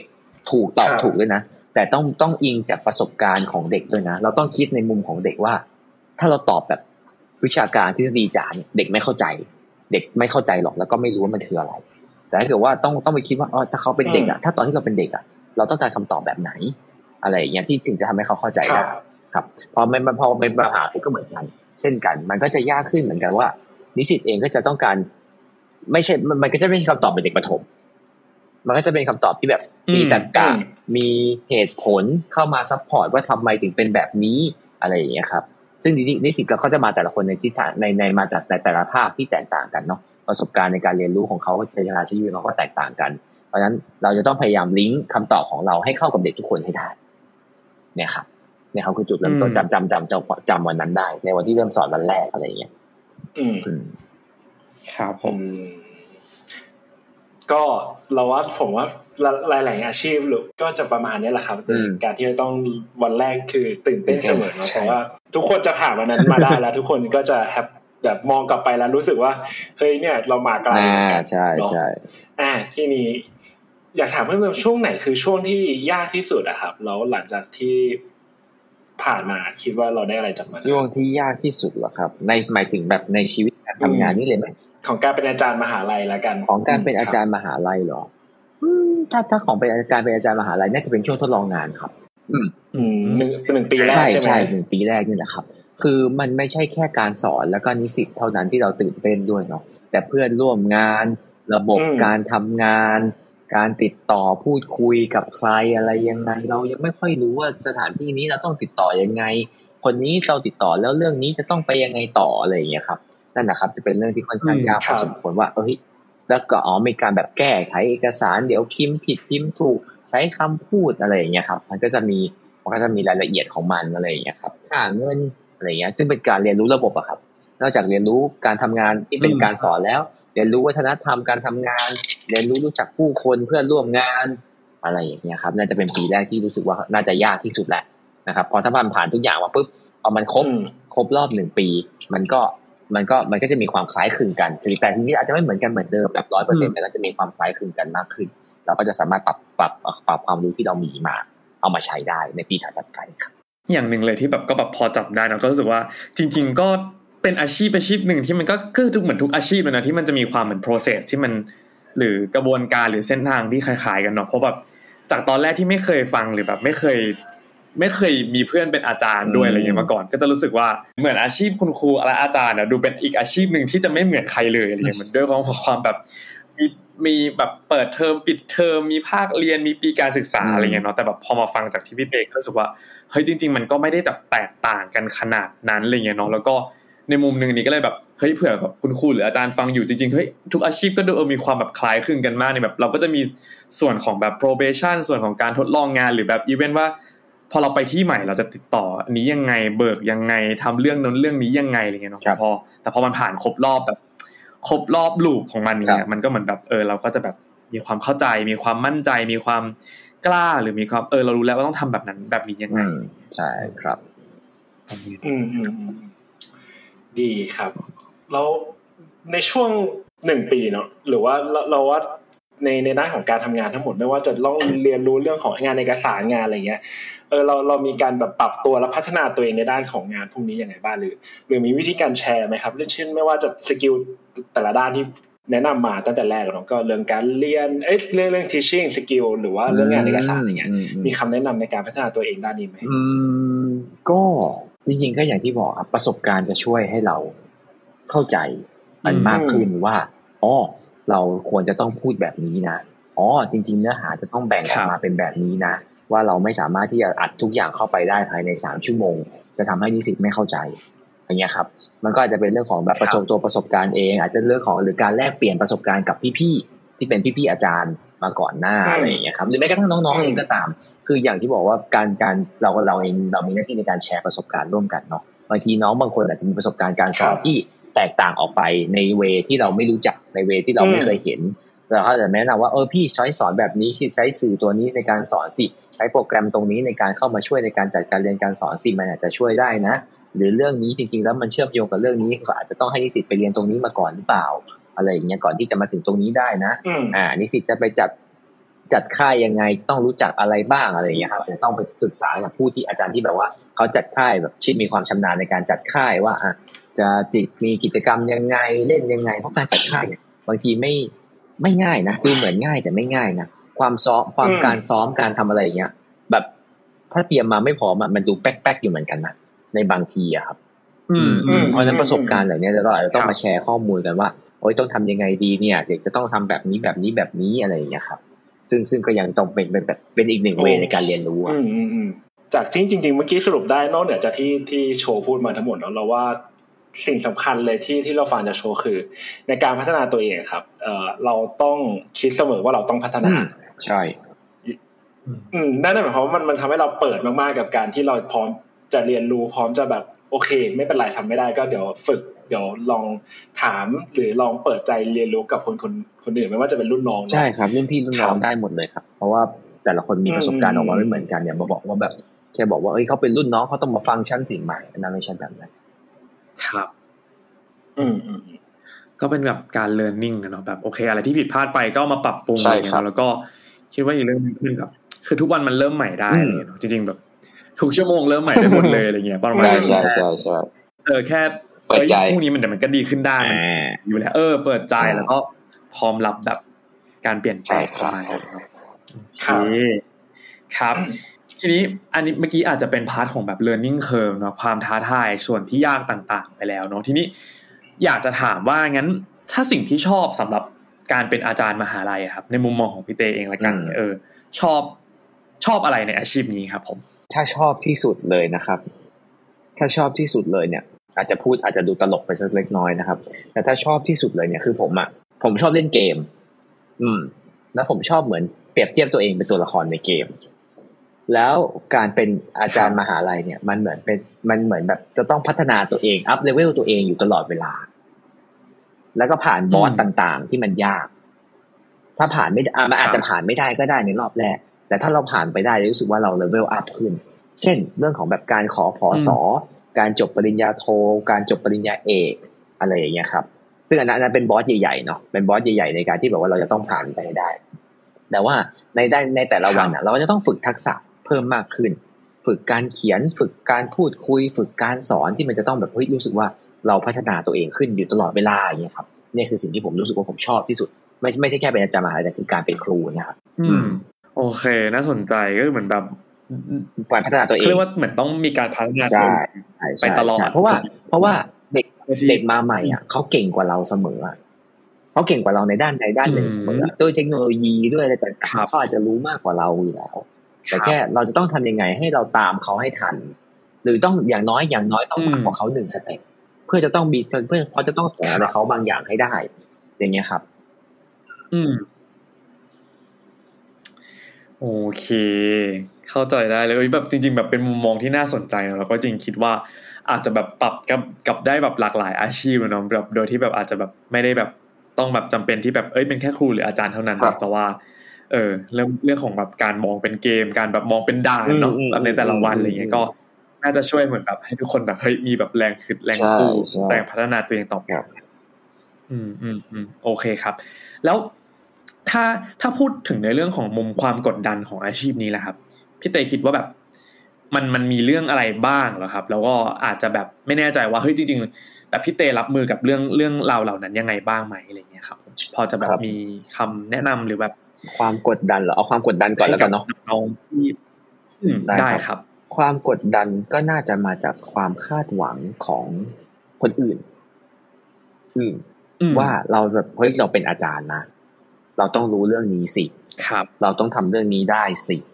เราต้องเป็นอย่างนี้เราต้องเราต้องเก่งอืมอย่างนี้สิอะไรเงี้ยซึ่งอะมันก็มันก็มันก็ก็อาจจะมีบางเรื่องก็เราแต่อาจารย์ก็ยังคงเป็นมนุษย์เหมือนกัน มันอาจจะมีบางเรื่องที่เราทำได้ บางเรื่องที่เรารู้ บางเรื่องที่เราไม่รู้ มีคนมีอาจารย์ท่านหนึ่งครับ อาจารย์ของพี่เองเนี่ยแหละครับเขาเคยพูดไว้ว่า พอดีอย่างเขาเคยพูดเรื่องของการเป็นปริญญาเอกนี่แหละการเรียนปริญญาเอกนี่แหละการจบปริญญาเอกแต่ก็คืออาจารย์ก็เหมือนกันแหละก็คือ อาจจะเป็นเขาเรียกอะไรประมาณว่ารู้ลึกโง่กว้าง คือรู้ในเรื่องศาสตร์ของเราอะลึกพอสมควร แต่บางเรื่องที่เป็นเรื่อง general general เรื่องทั่ว ๆ ไปบางทีเนี่ยเราอาจจะไม่รู้ ซึ่งไม่ผิดอืมอืม ซึ่งไม่ผิดมันมันมันก็ไม่ผิดอะไร แต่แค่อยากให้อาจจะอาจจะอยากให้เข้าใจธรรมชาติว่าเออเฮ้ยบางทีเนี่ยเรารู้ในศาสตร์อย่างสมมติของพี่เนี่ยอ่าเรารู้ที่รู้ที่ดีการสอนภาษาอังกฤษไปอ่าสอนจัดลำดับยังไงก็นี้นั่น แต่ถ้าแค่คูณเลขพี่อาจจะต้องใช้เครื่องคิดเลขคูณอยู่เลยอืมอืมอืมซึ่งมันก็มันก็มันก็เป็นอย่างเงี้ยครับนี่คือนี่คือความความคาดหวังที่อาจจะคนอาจจะไม่เข้าใจว่าอุ้ยเป็นอาจารย์เลยนะทำอันนี้แค่นี้ทำไม่ได้เหรออะไรเงี้ยอ๋อครับ ก็ไม่ได้ทุกเรื่องครับอะไรอย่างเงี้ยครับ ประมาณนี้น่าจะเป็นความกดดันที่มันจะเกิดขึ้นในการเวลาเราแบกชื่ออาจารย์ไปอะไรอย่างเงี้ยครับครับอืมอ่าเข้าใจได้เลยเห็นภาพครับยิ่งผมเฉพาะนิสิตเองอะก็จะคาดหวังกับเราช่วยเช่นกันว่าแบบ เฮ้ยอันนี้อาจารย์เออต้องรู้สิอะไรอย่างเงี้ยเอาต้องรู้อ่าอืมทำไมทำไมไม่รู้ะเรื่องง่ายอ่ๆซึ่งเอาเดี๋ยวก่อนเรื่องง่าย ๆ ตอนครูเรียนในอายุอายุคุณมันคือกี่ปีมาแล้วอะในเวลนี้ในคุณอืมที่คุณอืมที่มีอืมเทคโนโลยีเข้าถึงมืออยู่ในเทคโนโลยีอยู่ในมืออะ มันก็ไม่เหมือนกันแล้วนะอะไรอย่างเงี้ยครับงั้นอาจจะอยากจะให้ลอง เหมือนกับว่าบอกก็ได้แล้วกันครับว่า แล้วถ้าโอเคจากที่แบบพี่เตเป็นอาจารย์มหาลัยมาครับเนอะคิดว่าอาชีพเนี่ยครับ น่าจะเหมาะกับคนประมาณไหน หรือแบบเหมาะกับเด็กประมาณไหนหรออะไรเงี้ยเผื่อแบบเออเฮ้ยมันต้องมี characteristic อะไรแบบนี้หรือเปล่าหรือว่าจริง ๆ แล้วแบบเปิดกว้างกับคนที่แบบแค่อยากจะแบบมาเป็นเหมือนแบบคนถ่ายทอดความรู้เลยหรือเปล่าอะไรเงี้ยอาชีพนี้เหมาะกับคนประมาณไหนอ่าอย่างนี้ดีกว่า ข้อหนึ่งที่รู้สึกว่าคนประเภทนี้น่าจะผมผมก็ไม่มั่นใจหรอกนะคือหนึ่งคือมีความครับพยายามที่จะทำความเข้าใจคนอื่น อืมเพราะเราทำงานกับคนครับเราบอกไม่ได้ว่า สิ่งที่เราเคยสอนมาตลอดสิบปี พอมาใช้กับนักเด็กนิสิตนักนิสิตรุ่นนี้มันจะยัง work อยู่ไหม มันอาจจะยังไม่ work อืมเราอาจจะต้องมีการปรับเพราะเนื่องจากว่ามันมีการเปลี่ยนแปลงของของการเรียนรู้ของประสบการณ์ต่าง ๆ เด็กแต่ละคนไม่เหมือนกันอะไรอย่างเงี้ยครับ แต่ถ้าเรามีความพยายามครับเราเราเป็นคนที่มีความพยายามจะทำความเข้าใจคน มันจะช่วยให้เราสามารถเป็นอาจารย์ที่ดีได้คนหนึ่งว่าโอเคอืมเรื่องนี้ยาก โอเค ปรับยังไงให้มันง่าย ปรับยังไงให้เด็กเข้าใจ เรื่องนี้ง่ายครับสำง่ายเกินไปสำหรับนิสิตอัปเกรดมันยังไง ให้มันมีประโยชน์ต่อเขา สามารถเขาสามารถเอาไปใช้ประโยชน์ได้ครับมีความพยายามครับเป็นก็อย่างแล้วก็ flexible แหละเรื่องประมาณเรื่องของความการปรับการปรับตัวการเปลี่ยนแปลงอะไรอย่างเงี้ยครับก็น่าจะพอได้ ซึ่งเรื่องของการพอพอพอมีสกิลเหล่านั้นเสร็จปุ๊บเนี่ยเราก็ค่อยมาพูดถึงเรื่องของอาการพัฒนาเรื่องของการสื่อสารการสอนอะไรเงี้ยค่อยว่ากันอีกทีหนึงก็ได้ครับ แต่ตัวหลักก็อาจจะพูดถึงตรงนั้นเป็นหลัก อืมอืมโอเคครับผมเนาะโอ้ก็ก็ต้องมีแบบ character ประมาณนี้อะไรเงี้ยเนาะครับ อืมอือืมมอือืมมอืมโอ้ทีนี้ สิ่งที่ถ้าถ้าพูดถึงเรื่องของอาจารย์อีกอย่างที่อาชีพอาชีพนี้เนาะถ้าถ้านึกถึงในช่วงของโควิดอะครับครับมันค่อนข้างชัดเจนในเรื่องของการ disruption ที่ในเรื่องของการเรียนการสอนอะโดนเปลี่ยนไปแบบชัดเจนมากๆแล้วก็เรื่องของการที่ทำให้เด็กต้อง เข้าถึงเทคโนโลยีมากขึ้นเนาะแล้วก็อาจารย์ก็ต้องเข้าถึงเทคโนโลยีมากขึ้นครับแบบชัดเจนเลยว่าเขาสามารถเปลี่ยนไปใช้เอ่อการเรียนออนออนไลน์ได้ด้วย หรือว่าแบบเทคโนโลยีที่ที่แบบเปลี่ยนไปเขาเข้าถึงแบบทวิตตรงทวิตเตอร์หรือว่าเห็นทุกอย่างมากมายอะไรอย่างเงี้ยครับหนึ่งข้อแรกเลยยากไหมครับ กับการสอนเด็ก gen เนี้ยที่มันแบบทุกอย่างมันอยู่บนอินเทอร์เน็ตหมดแล้วอะครับ ยากไหมครับเหรอ ยากไหมครับเหรอ อืมอืมพูดอย่างนี้เขาดีกว่าเขาเขามีความเชื่อแบบชัดเจนกับเราไหมครับ ว่าเอ้ยเออเนี่ยผมไม่ไม่เห็นด้วยหรือว่า อันนี้ผมรู้สึกอาจารย์โบราณหรือแบบ รู้สึกว่าจะทำยังไงให้ให้เด็กที่หัวสมัยใหม่ แล้วเขาไปไวขนาดนั้นอะ มาฟังเราแล้วเชื่อเราได้อืครับมอือืมมอืมอืมอืมอืมหรือมันเป็นปัญหาไหมเคยเคยเคยเจอปัญหามาบ้างหรือเปล่าอืมอะไรเงี้ยอ่าอย่างนี้ดีกว่าอ่าเมื่อก่อนเนี่ยถ้าเทียบเทียบกันเมื่อก่อนเนอะ การที่การที่เด็กไม่สามารถเข้าถึงแหล่งความรู้ได้ หรือไม่มีไม่มีเทคโนโลยีอยู่ในมือเนี่ยอืมอาจารย์เนี่ยจะเหมือนแบบแบบเป็นแบบเป็นผู้รู้ เพราะเขาศึกษามาไงอืมอ่าป็แล้ว source เดิน of truth อ่าใช่ใช่ครับเดินเข้าไปในห้องเรียนเนี่ย เด็กไม่รู้ไปกว่าเราหรอกอืใช่ไหมใช่ไหมโดยเมื่อโดยเมื่อก่อนนะเด็กส่วนใหญ่จะไม่รู้ไปกว่าเราหรอกมันเป็นมันแทบจะเป็นไปไม่ได้ แต่พอตอนเนี้ยครับพอตอนเนี้ยไม่ใช่พอพอพออืมพอแหล่งข้อมูลอืมเขาอยู่ในมือเขาเนี่ย เด็กโดยส่วนใหญ่รู้มากกว่าเรา ถ้าเขาพยายามที่จะหา ทีนี้หน้าที่ของเราครับความยากของเราที่มันพัฒนาขึ้นคือ เราไม่ได้ไปเพราะเราไม่ได้ไปเพราะแบกว่า เอ้ย เรารู้มากกว่าทุกอย่าง แต่เราทีนี้หน้าที่ของเราอืมเปลี่ยนไปตรงที่เราไปแล้วเราเราสอนเขาว่าจะประยุกต์สิ่งเหล่านั้นที่เขาเป็นความที่เขามีความรู้เป็นก้อนความรู้ที่เขารู้เนี่ย เอาไปใช้ยังไงอืมอืมจากประสบการณ์ของเราที่เรามีอืมอืมอืมอาจจะเป็นเรื่องของการเอามาปรับใช้อืมเอาการเอาเอามาอัดแอปยังไง เอามา ผสมกับอะไรรวมกับอะไรแล้วได้เป็นอะไรอะไรอย่างเงี้ยครับ น่าจะเป็นการตรงนั้นมากกว่า เพราะหลังๆถ้าพูดถึงภาษาอังกฤษเนี่ยอืมกรามาไวยากรณ์พวกเนี้ยเขาเข้าถึงได้อยู่แล้ว reading skill speaking skill เขาอืมเขาฝึกได้ทักษะได้ไม่มีปัญหาอะไร แต่พอครับมาพอเราในฐานะในฐานะอาจารย์ที่สอนภาษาอังกฤษนะครับ ที่จะไปสอนครูที่เป็นสอนภาษาอังกฤษอะเราจะต้องไปไปยกตัวอย่างอืมเคสว่า อะกรณีแบบเนี้ย มีเงื่อนไขแบบเนี้ย เด็กไม่เด็กไม่สนใจ ในการเรียนการสอนภาษาอังกฤษ จะทำยังไง จะเอากิจกรรมอะไรเข้ามาใช้ กิจกรรมแบบนี้จะลิงก์กับอืมเนื้อหาไวยากรณ์ตรงนี้ได้หรือเปล่า จะลิงก์ยังไง แล้วคุณจะพูดยังไง สื่อสารกับเขายังไง เนี่ยครับคือความยากของของการที่เราจะต้อง อ่าเขาเรียกไงดีนำเขาให้เขาใช้แหล่งความรู้ที่เขามีอยู่อะเอามาปรับใช้ยังไง อย่างเงี้ยมันบทบาทมันเปลี่ยนไปมากกว่าอืมมันอาจจะไม่ได้พูดถึงความยากแต่ว่าบทบาทในการแบบบทบาทในการนำชั้นเรียนเนี่ยมันจะมันจะเปลี่ยนแปลงไป ประมาณนั้นชี้ให้เขาเห็นว่า point ตรงนี้เป็นยังไง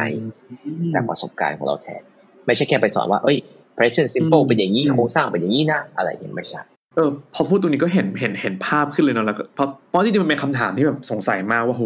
เด็กเดี๋ยวนี้อินเทอร์เน็ตมันเข้าถึงง่ายมาก YouTube เรียนพิเศษอีกนู่นนี่นั่นอะไรเงี้ยเออแล้ว แล้วคนที่เป็นครูหรือคนที่เป็นอาจารย์เขาเขาเขาจะปรับตัวหรือมีปัญหาตรงนี้ยังไงไหมเนาะเออแต่คำตอบมันคือแบบประสบการณ์ที่ผ่านมานั่นแหละอืมเอาไปประยุกต์ยังไงอืมเอาไปใช้ยังไงหรือแบบเอามาเป็นเหมือนเป็นตัวต่อคอนเน t ชันอย่างที่พี่เต้บอกเลยว่าความรู้ที่เขามีเป็นแบบพอยพอยพอยพอยอย่างเงี้ยเออเราจะเอาประสบการณ์จริงในชีวิต หรือว่าประสบการณ์จริงในการทำงาน มาแบบต่อเชื่อมกันยังไงครับอืมครับ ขอถามเพิ่มนิดนึงพอดีอืมนึกขึ้นได้ว่าพอดีพี่เต้เนี่ยเป็นอาจารย์สอนวิชาแบบเกี่ยวกับศึกษาศาสตร์แล้วก็คือสอน คุณครูที่จะไปสอนอีกทีหใช่นึงครับถูกไหมใช่ครับที่เนี้ยต้นเลยคิดว่าเฮ้ยมันมันมันมีความกดดันเรื่องของการที่แบบ โอเค แบบอาจารย์เตแบบเป็นใครก็ไม่รู้หรอหรือว่าแบบทำไมถึงแบบสามารถมาสอน สอนวิธีการสอนได้อีกทีนึงอะไรเงี้ยแบบเด็กเขาจะมีคำถามไหมว่า หรือหรือเออว่าเฮ้ยแล้วไอ้วิธีการสอนแบบนี้ที่ที่อาจารย์เตมาสอนมันจะไปไปใช้ได้จริงหรอหรือคำแนะนำหรืออีกเป็นว่า พอเราต้องมาแนะนำ แบบคุณครูคุณครูแบบเขาเรียกอะไรนะแบบนักศึกษาครูฝึกสอนที่จะต้องไปสอนเนี่ยเออมันมีความยากตรงนั้นไหมว่าแบบอ๋อโอเคครับ ทีนี้ทีนี้ทีนี้ต้องก็ก็จะก็จะบอกก่อนว่าอ่าในระหว่างที่เป็นหลักสูตรนะครับ ในระหว่างที่นิสิตเข้ามาเริ่มเรียนที่คณะครับ หลักสูตรเขาเนี่ยก็จะให้นิสิตได้เข้าได้ลงไปทำความรู้จักกับนักเรียน ไปเจอปัญหาในโรงเรียน ไปไปไปอืมไปพบชั้นเรียน เพื่อให้ดูว่าเอ้ยปัญหามันจะเป็นยังไงบ้างบรรยากาศเป็นยังไง อาจารย์มีการกระจายการเรียนสอนคือเขาต้องเข้าไปเขาเรียกเขาเขาเรียกว่า observe ครับ observation ครับคือการการครับการลงไปดูโรงเรียนอยู่แล้ว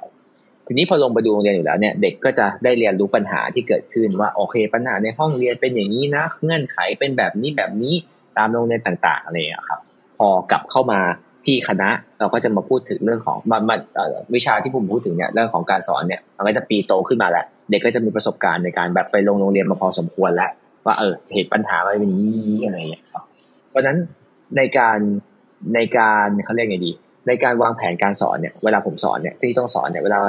วางแผนการสอนเนี่ย เราอาจจะพอเขาพอเขาไปวางแผนมาปุ๊บเนี่ย เราอาจจะเป็นคนชี้ประเด็นให้เห็นว่าเฮ้ยตรงเนี้ย มันใช่หรือเปล่า มันไปอย่างนี้ไหมครับถ้าเด็กถาม ถ้าเด็กสมมุติว่าตอบแบบนี้แล้วยังไงอะไรอย่างเงี้ยยกตัวอย่างเช่นยกตัวอย่างเช่น อ่ามีเคสหนึ่งที่บอกว่าอ่านักเรียนพอพอเริ่มต้นมา นักเรียนรู้จัก present simple ไหมคะ สมมติในสิทธิถามนักนิสิตสามนักเรียนนะนักเรียนรู้จัก present simple ไหมอืคะม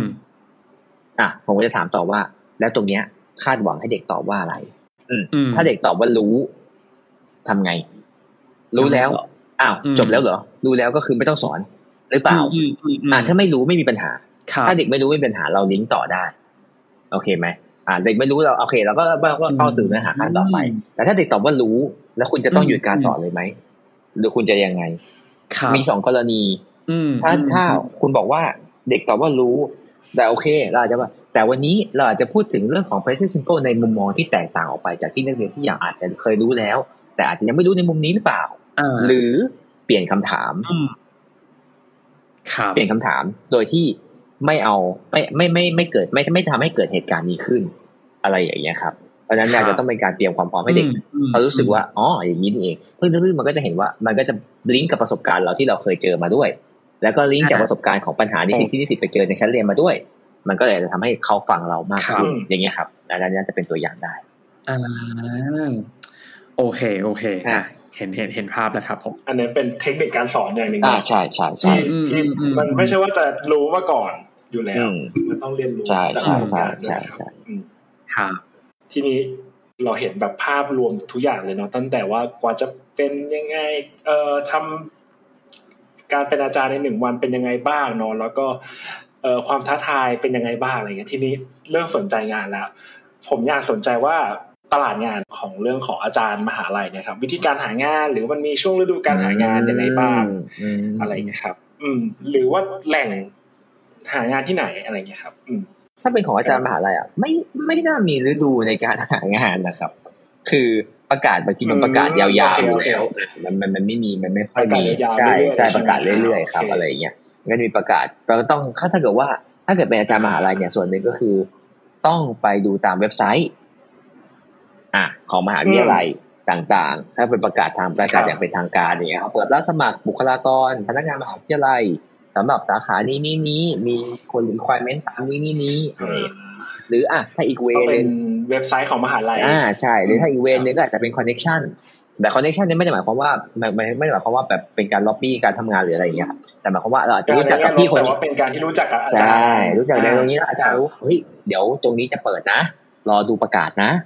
อะไรอย่างเงี้ยอะก็จะเป็นเรื่องของประมาณไม่ไม่ใช่เส้นสายแต่ว่า connection ที่รู้จักกันแนะนำกันอะไรอย่างเงี้ยครับ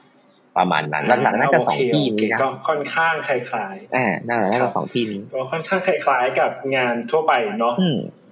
ทีนี้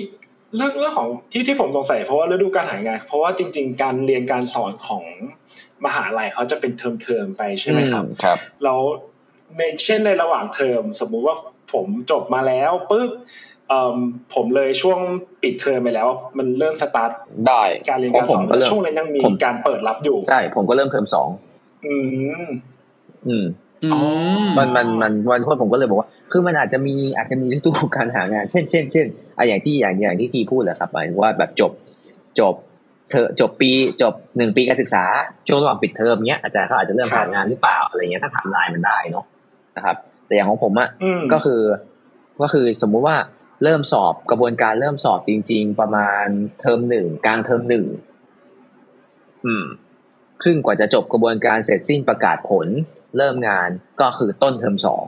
อย่างเงี้ยครับอืมซึ่งผมก็เข้ากลางกลางปีการศึกษาเหมือนกัน process อืมอืมจาก process ต่างๆอะไรอย่างเงี้ยครับอืมเพราะโปรเซสในการในการเลือกค่อนข้างนานเหมือนกันใช่เนอะใช่ไหมครับใช่หลายอย่างครับเขาแบบเขามีการอย่างนี้ด้วยนะโอเคเออแต่แต่ที่อื่นก็น่าจะมีแหละมั้งครับหมายถึงว่าแบบโทรไปสอบถามการทำงาน ก่อนหน้า ประวัติการทำงานอะไรเงี้ยว่าเป็นคนยังไงอืมอืมหรืออะไรเงี้ยแบบพวก reference นะครับครับครับอืมโดยเฉลี่ยตอนนั้นก็ของของโชว์ล่าสุดที่ก่อนจะเข้ามาทำที่ปัจจุบันก็ได้ครับ ใช้เวลาประมาณกี่เดือนในโปรเซสทั้งหมดนะครับเอ่อไม่ไม่มั่นใจบริษัทเอกชนมีตกเบิกไหมฮะตกเบิกไม่ไม่มีไม่มีคือเริ่มงานแล้วได้เงินเลยใช่ไหมใช่ใช่ครับ ถ้าถ้าถ้าโดยทุกทุกที่จะเป็นอ่าเรื่องงานแล้วได้เงินอ่าครับพูดถึงเรื่องของกระบวนการสมัครก่อนเนาะ ถ้าเฉลี่ยแล้วน่าจะประมาณเออกระบวนการสมัครตั้งแต่ใช้เวลากี่เดือนอืมประมาณสามเดือนอืมประมาณก็ก็ก็อืมโอเคโอเค ก็ดูเป็นโปรเซสอาจจะช้ากว่าโดยเฉลี่ยของตำแหน่งงานทั่วไปอืมอืมอืมนิดหน่อยอืมไม่ได้นั่นมากเพราะบางแล้วแต่ที่เลยมันตำแหน่งก็ก็ก็มีสามเดือนก็มีในอืมตลาดหางานในตลาดงานอื่นๆเนอะครับ อ่า โอเค ก็ก็ถ้าสามเดือนนี่ก็ค่อนข้าง ใช้เวลาประมาณหนึ่งเพราะว่าเขาน่าจะทำเป็นแบชไปใช่ไหมครับอย่างเช่นเปิดรับรอบหนึ่งก็จะทำโปรเซสไปพร้อมๆกันทั้งหมดอืมอาจจะไม่ใช่แบบนั้นนะประกาศผลวันนี้อะไรอย่างเงี้ยเพราะว่าอ๋อเหรอใช่เพราะว่าก็คือเพราะว่าตำแหน่งอะตำแหน่งแต่ละตำแหน่งอะสอบอาจอาจจะมีนัดสอบจิตวิทยาพร้อมกัน แต่สอบสัมภาษณ์อะไม่ไม่แล้วแต่สาขาเลยครับ เพราะฉะนั้นมันก็เหมือนแบบรายคนส่งไปอะาโเคแต่มันโเคอาจจะไปกองรวมกันอยู่ที่ใดที่หนึ่งอะไรเงี้ยมันก็เลยนาน โอเคโอเคโอเคงั้นค่อนข้างเคลียร์ได้ครับ ทีนี้เริ่มสงสัยเพิ่ม อาชีพเนี่ยครับครับ หลังจากที่ได้มาทำงานอะ มีแคเรียพาดยังไงบ้าง แล้วก็ฐานเงินเดือนเป็นกลมๆก็ได้ครับอืมในฐานะเด็กเอ่อเด็กเด็กจบใหม่ที่มาทำอ๋อดังนั้นขออนุญาตเอาขอ career ขอไล่ path ก่อนครับแคริพาดเหรอ อืมก็คือถ้าสมมติยกตัวอย่างจากของผมเองเนี่ย ก็จะมีจบปโทใช่ไหมครับ จบปโทสิ่งที่ต้องทำอืมต้องทำนะครับต้องทำต่อไปเลยคือจบปเอก จบปริญญาเอก และสิ่งที่ต้องทำต่อจากจบปริญญาเอกครับคือขออสตำแหน่งทางวิชาการ อืม ก็จะมีถ้าอืมถ้าถ้าเขาใจะไม่ผิดมหาลัยจะบังคับ ประมาณสองอันก็คือ ผู้ช่วยศาสตราจารย์พศแล้วมันจะมีระยะเวลากำหนดเอาว่าภายในกี่ปีกี่ปีอะไรอย่างเงี้ยครับ แล้วก็ต้องขอรองศาสตราจารย์รอสออืม ภายในกี่ปีสูงสุดของตำแหน่งสูงสุดของตำแหน่งทางวิชาการคือสอศาสตราจารย์ ซึ่งอันนี้มหาลัยไม่ได้กำหนดครับเท่าที่ทราบอืมครับ ส่วนเงินเดือน เงินเดือนเท่าที่ทราบ ก็คือถ้างั้นก็จะลิงก์ไปตั้งแต่ปอตรีเนาะปอตรีประมาณสองหมื่นสองพันห้าร้อยครับเริ่มต้นสตาร์ทครับสสองหมื่นสองพันห้าร้อยแต่ก็จะมีเงินนู่นนี่นั่นหมายถึงว่าสอนตอนตอนประถมนะ ตอนนั้นสอนประถมคือจะดูปอตรี แต่ว่าแต่ว่าคือตอนตอนที่ผมสอนประถมอะด้วยวุฒิปอตรีใช่ตอนที่ผมสอนประถมอะอืมก็คือผมก็อยู่ในอยู่ในตำแหน่งคล้ายๆกันคือ อยู่ในตำแหน่งพนักงานมหาวิทยาลัยเหมือนกัน แต่แค่ไม่ได้สอนระดับอุดมศึกษาอ๋ออ่าอ่าอ่าโอเคแต่พอเป็นปอโคโทแล้วแล้วถ้าขยับมาเป็นตอนที่มอ่าตอนมาเป็นปโทที่สอนมหาลัปอยตรีเนาะอ่าอ่ามหาอาจารย์มหาลัยสองเจ็ดห้าร้อยอืมสองหมื่นเจ็ดห้าร้อยครับสตาร์ทสองหมื่นเจ็ดก็ถือเป็นอืมโอเคครับแล้วก็ปอเอกสามหแล้มื่วนก็จะมีบวกอีกครับ ปอเอกสามหมื่นสี่ปออีกเท่าไหร่นะครับสามหมื่นสี่ครับอ่าเริ่มต้นปอเอกที่สามหมื่นสี่ซึ่งก็จะและตำแหน่งวิชาการอะ ก็จะมาพร้อมกับเงินรายได้ช่วยเช่นกันพอสอได้ประมาณอืมหมื่นอืมสองถ้าผมจำไม่ผิดหมายถึงบวกเพิ่มเข้าไปเพิ่มเข้าไปใช่หครับ อ่าทุกเดือนาอืมโอเคแต่ก็จะมีแต่ก็จะมีโอเคเงื่อนไขของมันด้วยนะว่าแต่ละปีต้องมีงานวิจัยตีพิมพ์อะไรอย่างเงี้ยครับ อืมอ่า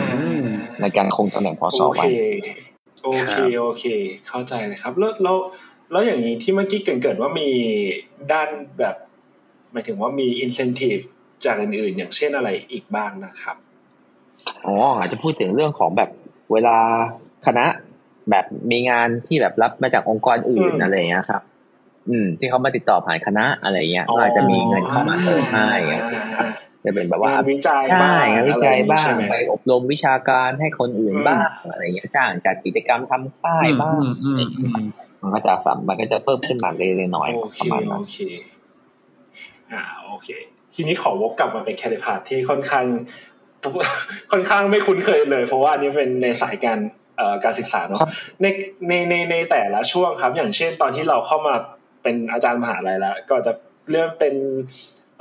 ตำแหน่งทางวิชาการเพิ่มเติมอะไรเงี้ยมันใช้เวลาโดยเฉลี่ยขั้นต่ำแล้วกันโดยขั้นต่ำประมาณกี่กี่เดือนนะครับ หรือกี่ปีบ้างในแต่ก่อนละที่จะมีตำแหน่งวิชาการใช่ไหมเป็นรอสออ่าใช่ใช่อ่าวุฒิปริญญาจะเป็นตัวกำหนดครับ เช่นปริญญาโทมต้องสอนมหาลัยมาอย่างน้อยสี่ปี ก่อนที่จะเริ่มขอพอสอได้ อืมอืมปริญญาเอก ปีเดียว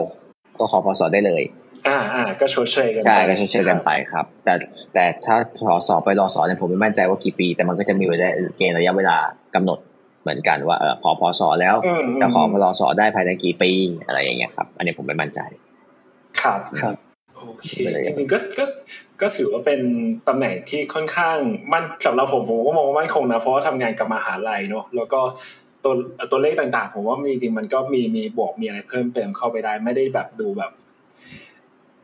เอ่อขูดเลือดขูดเนื้อเราเกินไปอ่าครับครับจะมีอ่าโอเค ทีนี้ถามเพิ่มถ้าเราเกิดเบื่อสายงานขึ้นมา มีงานสายงานที่ใกล้เคียงไหมถ้าถ้าอยากจะเปลี่ยนสายเพราะเมื่อกี้เห็นบอกว่ามีถ้ามีคนที่ที่จบมาในรุ่นก็คือไปทำเป็น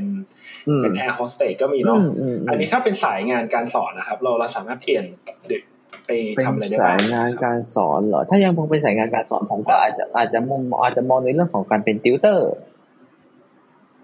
อย่างเงี้ยครับ มากขึ้น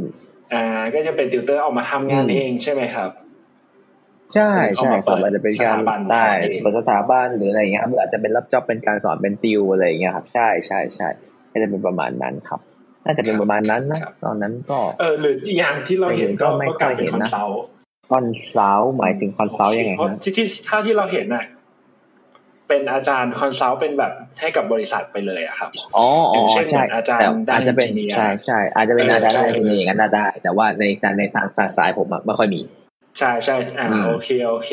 อืมได้ทีนี้อีกอันหนึ่งหลังจากที่เรามาทำตรงเนี้ยนะครับ เราสามารถต่อยอดได้ไหมไม่เชิงต่อยอดสามารถไปทำต่างประเทศได้ไหมต่างประเทศเขาค่อนข้างเปิดรับอะไรประมาณนี้อืมอืมเยอะอืมมากนะหมายถึงว่าสายงานครูเนี่ยจะในในในประเทศในไทยมากน้อยแค่ไหนครับเอ่อ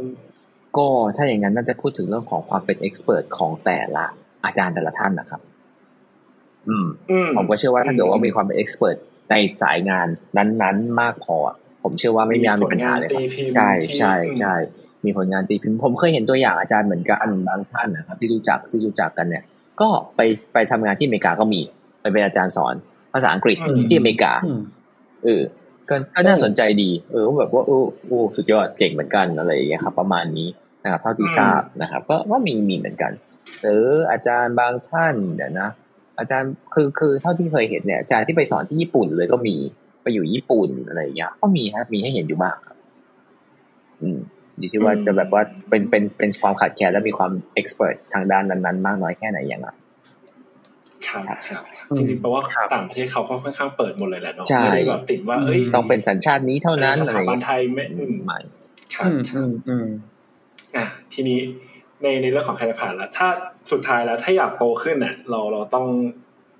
ทำยังไงบ้างนอกนอกนอกเหนือจากการที่เราเรียนแล้วเรามี mindset ยังไงบ้างหรือมีเรามีคำแนะนำให้กับเอ่อน้องๆคนที่จะมาทำอาชีพนี้ยังไงบ้างครับ อืม อันนี้อันนี้ อันนี้อาจจะไม่อาจจะเป็นเรื่องของแบบส่วนบุคคลเนี่ยครับ อาจจะอาจจะเป็นแบบเขาเรียกไงดีอะไม่ไม่จะเป็นต้องเป็นอาชีพนี้เท่านั้นอะไรอย่างเงี้ยครับ แต่ผมน่ะเชื่อว่าโดยส่วนตัว เชื่อว่า ความชำนาญ เกิดจากการฝึกฝน อืมอืมอืมอืมคืออย่างสมมติถ้ามีอาจจะมีคนถามว่าเออเอาผมผมอันนี้ อันนี้เขาก็มีคนพูดมาเนาะว่าแบบเฮ้ยทำไมอาจารย์ทำไมทำไมถึงคล่องภาษาอังกฤษจัง อะไรเงี้ยมีเทคนิคยังไงบ้างไหมอะไรอย่างเงี้ยครับในการในการใช้ภาษาอังกฤษอะไรอย่างเงี้ยครับ ซึ่งผมก็จะบอกคำเดียวเลยว่า ฝึกครับ อืม อืม ไม่ต้องหาหาอืม shortcut มันอาจจะมี แต่มันก็ไม่ได้ shortcut มากขนาดนั้น เพราะฉะนั้นถ้าเกิดว่าอยากเชี่ยวชาญชำนาญทางด้านใดด้านหนึ่งอะ ผมแนะนำอย่างเดียวเลยคือฝึกฝนทำซ้ำจนเกิดความชำนาญแค่นี้เองอืมเรื่องมีเรื่องเรื่องน่าจะมีแค่นั้นเองครับ เพราะว่าพอเราฝึกฝนทำซ้ำปุ๊บเราถึงจะหาอืมเราถึงจะหา shortcut มันเจอได้ ว่าอ๋อจริงๆตรงนี้มันแค่ตรงนี้เองนี่นาอะไรเงี้ยแต่ถ้าตราบใดที่คุณหา shortcut โดยที่คุณไม่ได้เริ่มฝึกไม่ได้เริ่มทำอะไรเลยเนี่ยอันนี้ผมว่าน่าจะยาก อืมอืมอืมครับเพราะฉะนั้นในงานสายอาจารย์ก็เหมือนกันเห็นด้วยเห็นด้วยใช่ครับในงานสายอาจารย์ก็เหมือนกันครับเพราะฉะนั้นมันก็อาจจะพูดถึงเรื่องของการประสบการณ์นะมีการฝึกฝนการพูดฝึกพูด ฝึกคิดว่าเออจะพูดแบบนี้ทำแบบนี้พูดแบบนั้นอะไรอย่างเงี้ยครับต้องทำแบบนั้นอะไรเงี้ยมันก็น่าจะมันก็น่าถึงจะถึงจะช่วยให้แบบเกิดเกิดการเจริญเติบโตเกิดขึ้นครับ โอเค สุดยอดเลยคิดว่าคิดว่าเป็น part ของ career path ที่ที่ทำให้เห็นภาพมากขึ้นเลยเนาะของการที่แบบอาชีพแบบอาจารย์มหาวิทยาลัยนะครับผมแล้วก็รู้สึกว่าอย่างแบบเช่นเช่นโอกาสในการไปทำงานต่างประเทศเนาะซึ่งก็มีเหมือนกันเนาะในในสายนี้อะไรเงี้ยครับดังนั้นก็เลยคิดว่าจริงแล้วสำหรับน้องๆเนาะหรือสำหรับใครที่สนใจในแบบมุมเนี้ยของการเป็นอาจารย์เนาะอาจจะแบบชอบเอ่อศาสตร์ทางด้านใดศาสตร์หนึ่งอะไรเงี้ยเนาะแล้วก็รู้สึกว่าแบบเอออยากจะมาเข้ามาเป็นแบบอาชีพตรงเนี้ยก็คิดว่า เป็นอีกอาชีพที่น่าสนใจเนาะแล้วก็มีโอกาสมากมายที่ที่เราน่าจะสามารถแบบเอ่อ access มันได้หรือว่าไปถึงมันได้เนาะก็เพียงแค่ว่าแบบเออถ้าเราชอบเราสนใจเรามี passion กับมันก็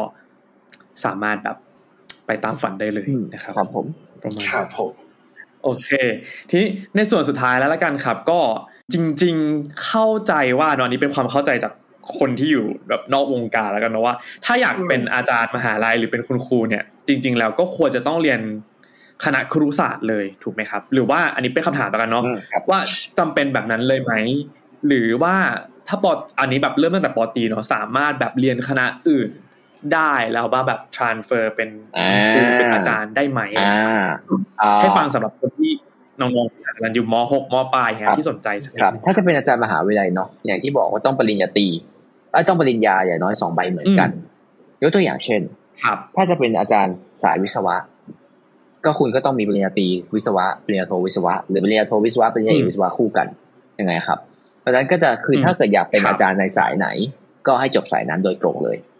ไม่จำเป็นต้องมาเป็นครุไม่ไม่จำเป็นต้องมาเป็นคารุศาสตร์คารุศาสตร์ครับ การเป็นครุศาสตร์คือแค่คือสำหรับคนที่จะไปเป็นครูในโรงเรียนระดับอ่ามัธยมประถม อย่างเงี้ยครับ อ่า หรือว่าโอเคหรือว่าอย่างอย่างผมเนี่ยที่จะมาเป็นอาจารย์ในในในฝั่งคารุศึกคารุศาสตร์แค่แค่นั้นครับ โอเค เข้าใจแล้วมี keyword แค่นี้เนาะสำหรับอาจารย์มหาลัยใช่ครับ โอเคหลักๆคือแค่นั้นเพราะว่าอย่างสมมติว่าเด็กอ่าสมมติว่าคณะที่เป็นสอนภาษาอังกฤษ แบบภาษาอังกฤษที่ไม่ไม่ไม่ใช่แบบครูอะครับ ก็ไปสอนภาษาอังกฤษเพื่อการไปใช้เงี้ยเขาอาจจะจบ literature อาจจะจบการแปลอาจจะจบอะไรมาอะไรอย่างเงี้ยครับ English for business อะไรเงี้ยมันก็ก็ได้เหมือนกันครับ ก็จะเป็นในศาสตร์ทางนั้นครับ ก็จะเป็นอีกแบบหนึ่ง อืมโอเคเลย โอเค งั้นสุดท้ายแล้วละกันครับ อาจจะอยากให้ฝากอะไรสักนิดนึงครับสำหรับน้องๆที่อาจจะทั้งเรียนครุอยู่เนาะหรืออาจจะแบบบางคนที่กำลังเตรียมตัวแล้ว แบบจะหันมาแบบเฮ้ยฉันอยากจะเป็นอาจารย์มหาวิทยาลัยอะไรเงี้ยหรือคนที่สนใจเออมีความสนใจที่อยากจะทำอาชีพนี้อาจจะแบบจบปอตีมาแล้ว แต่เฮ้ยอ๋อเพิ่งมารู้ว่าเฮ้ยควรแบบเออต้องจบปริญญาคาด้วยการสองใบเงี้ยเออฉันงั้นฉันมาตรงนี้ดีกว่า มีคำแนะนำอะไรอยากจะฝากไหมครับผม อืมการเป็นอาจารย์นะครับ ก็อย่างที่ผมอย่างที่ผมเคยพูดไปในเบื้องต้นเนาะว่าจริง ๆ แล้วเราไม่ได้กำลังจะเป็นแม่แบบแม่พิมพ์อะไรขนาดนั้น แต่หมายความว่า อยากให้อยากให้มีความเข้าใจในผู้อื่นจริงเป็นเป็นทักษะสำคัญในส่วนหนึ่งเลยคือมีความพยายามที่จะทำความเข้าใจผู้อื่นว่าเขาเป็นแบบนี้เพราะอะไรเป็นแบบนั้นเพราะอะไร ถ้าสมมุติว่าเราคิดว่าเราสามารถทำได้ เราสามารถทำงานร่วมกับคนได้ เราสามารถยอมรับเอ่อยอมรับการเปลี่ยนแปลงหรือหมายความว่าสามารถเขาเรียกอะไรดีอะสื่อสารกับพวกสามารถสื่อสารกับคนได้เป็นอย่างดีอะไรเงี้ยครับ ก็วางแผนในการที่จะมาเป็นอาจารย์ดีๆ เพราะว่าในตำแหน่งมันก็จะมีการเขียนอย่างยกตัวอย่างเช่น การเขียน paper อย่างเงี้ยมันก็ใช้เวลาในการกว่าจะได้ตีพิมพ์กว่าจะเสร็จอะไรอย่างเงี้ยครับแล้วถ้าเขาสอขอสอง paper อะซึ่งสอง paper เนี้ยต้องอยู่ภายในระยะเวลาห้าปีก่อนที่จะมาสอบเป็นอาจารย์ด้วย อืม เพราะฉะนั้นมันก็ต้องมีการวางแผนดีๆว่าอะโอเค มี paper หรือยัง ปริญญาสองใบเป็นสองระดับที่ที่ติดกันใช้ได้ไหม มันเป็นปริญญาในทิศทางเดียวกันไหม ก่อนที่จะไปสมัครเนี่ยครับ น้องหลายคนอาจจะจบปอตีอย่างหนึ่งแล้วมาเรียนสมมุติมาเรียนปอโทบริหารอะไรเงี้ยก็ก็ลองดูดีๆ ว่าทั้งนั้นก็ต้องหาจะอาจจะต้องหาปอเอกในทางทางด้านการบริหารหรือเปล่า เพื่อที่จะมาเป็นอาจารย์อะไรเงี้ยครับผมน่าจะเป็นเรื่องของการวางแผนแล้วก็การ requirement ที่ที่ที่ถ้าเป็นอาจารย์มหาวิทยาลัยจะต้องทำพวกเปปมงเปเปอร์ การขึ้นเป็นรอสอการขึ้นเป็นแบบศาสตราจารย์อะไรประมาณนี้ใช่ครับ ครับผมโอเคเลยก็คิดว่าวันนี้เนาะน่าจะได้ข้อมูลที่แบบว่าครบถ้วนมากๆเนาะตั้งแต่แบบ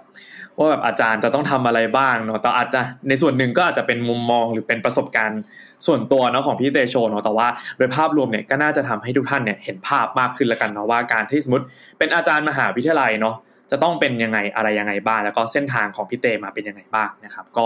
หวังว่าจะมีประโยชน์กับทุกคนเนาะสำหรับใน EP นี้เนาะโดยที่โดยโดยตัวต้นเองกับพี่ทีเนี่ยก็คิดว่ารู้สึกว่าเฮ้ยเป็นอะไรที่เจ๋งมากเลยที่แบบเอ้ยเราเราได้แบบเหมือนแบบอ๋อเข้าใจแล้วว่าจริงๆเราการเป็นอาจารย์มหาวิทยาลัยเนี่ยมันมีขั้นตอนอะไรยังไงบ้าง แล้วมันมี requirement อะไรยังไงบ้างประมาณนี้นะครับ แล้วก็คิดว่าคนที่กำลังจะต้อง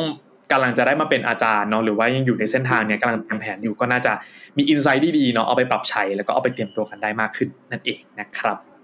ครับผมโอเคครับ ก็ยังไงถ้าชอบ EP นี้นะครับ ก็ไปฝากไปกดไลค์กดแชร์นะครับ EP นี้กันด้วยนะครับ ผมกับ EP ที่สัมภาษณ์เนาะอาชีพที่ชื่อว่าอาจารย์มหาวิทยาลัยนั่นเองนะครับ ก็ทูแชร์พอดแคสต์นะครับ มีทุกช่องทางเลยนะครับ ที่ทุกท่านใช้ฟังพอดแคสต์นะครับ แล้วเราก็มีใน YouTube ด้วยนะครับ ฝากไปกด subscribe กดกระดิ่งกันด้วยนะครับ ฝากไปเพิ่ม subscriber นะครับ ให้พวกเรานะครับทูแชร์พอดแคสต์ใน YouTube ด้วยนะครับ ครับโอเคครับงั้นก็สำหรับวันนี้นะครับ พวกเรา 3 คนนะครับ ก็คงต้องขอตัวลากันไปเพียงแต่เท่านี้นะครับอย่าลืมนะครับว่า the more we share the more we experience ยิ่งแชร์ ยิ่งได้ประสบการณ์สำหรับวันนี้ สวัสดีครับ สวัสดีครับ สวัสดีครับ ขอบคุณมาก ๆ ครับ To share podcast the more we share the more we experience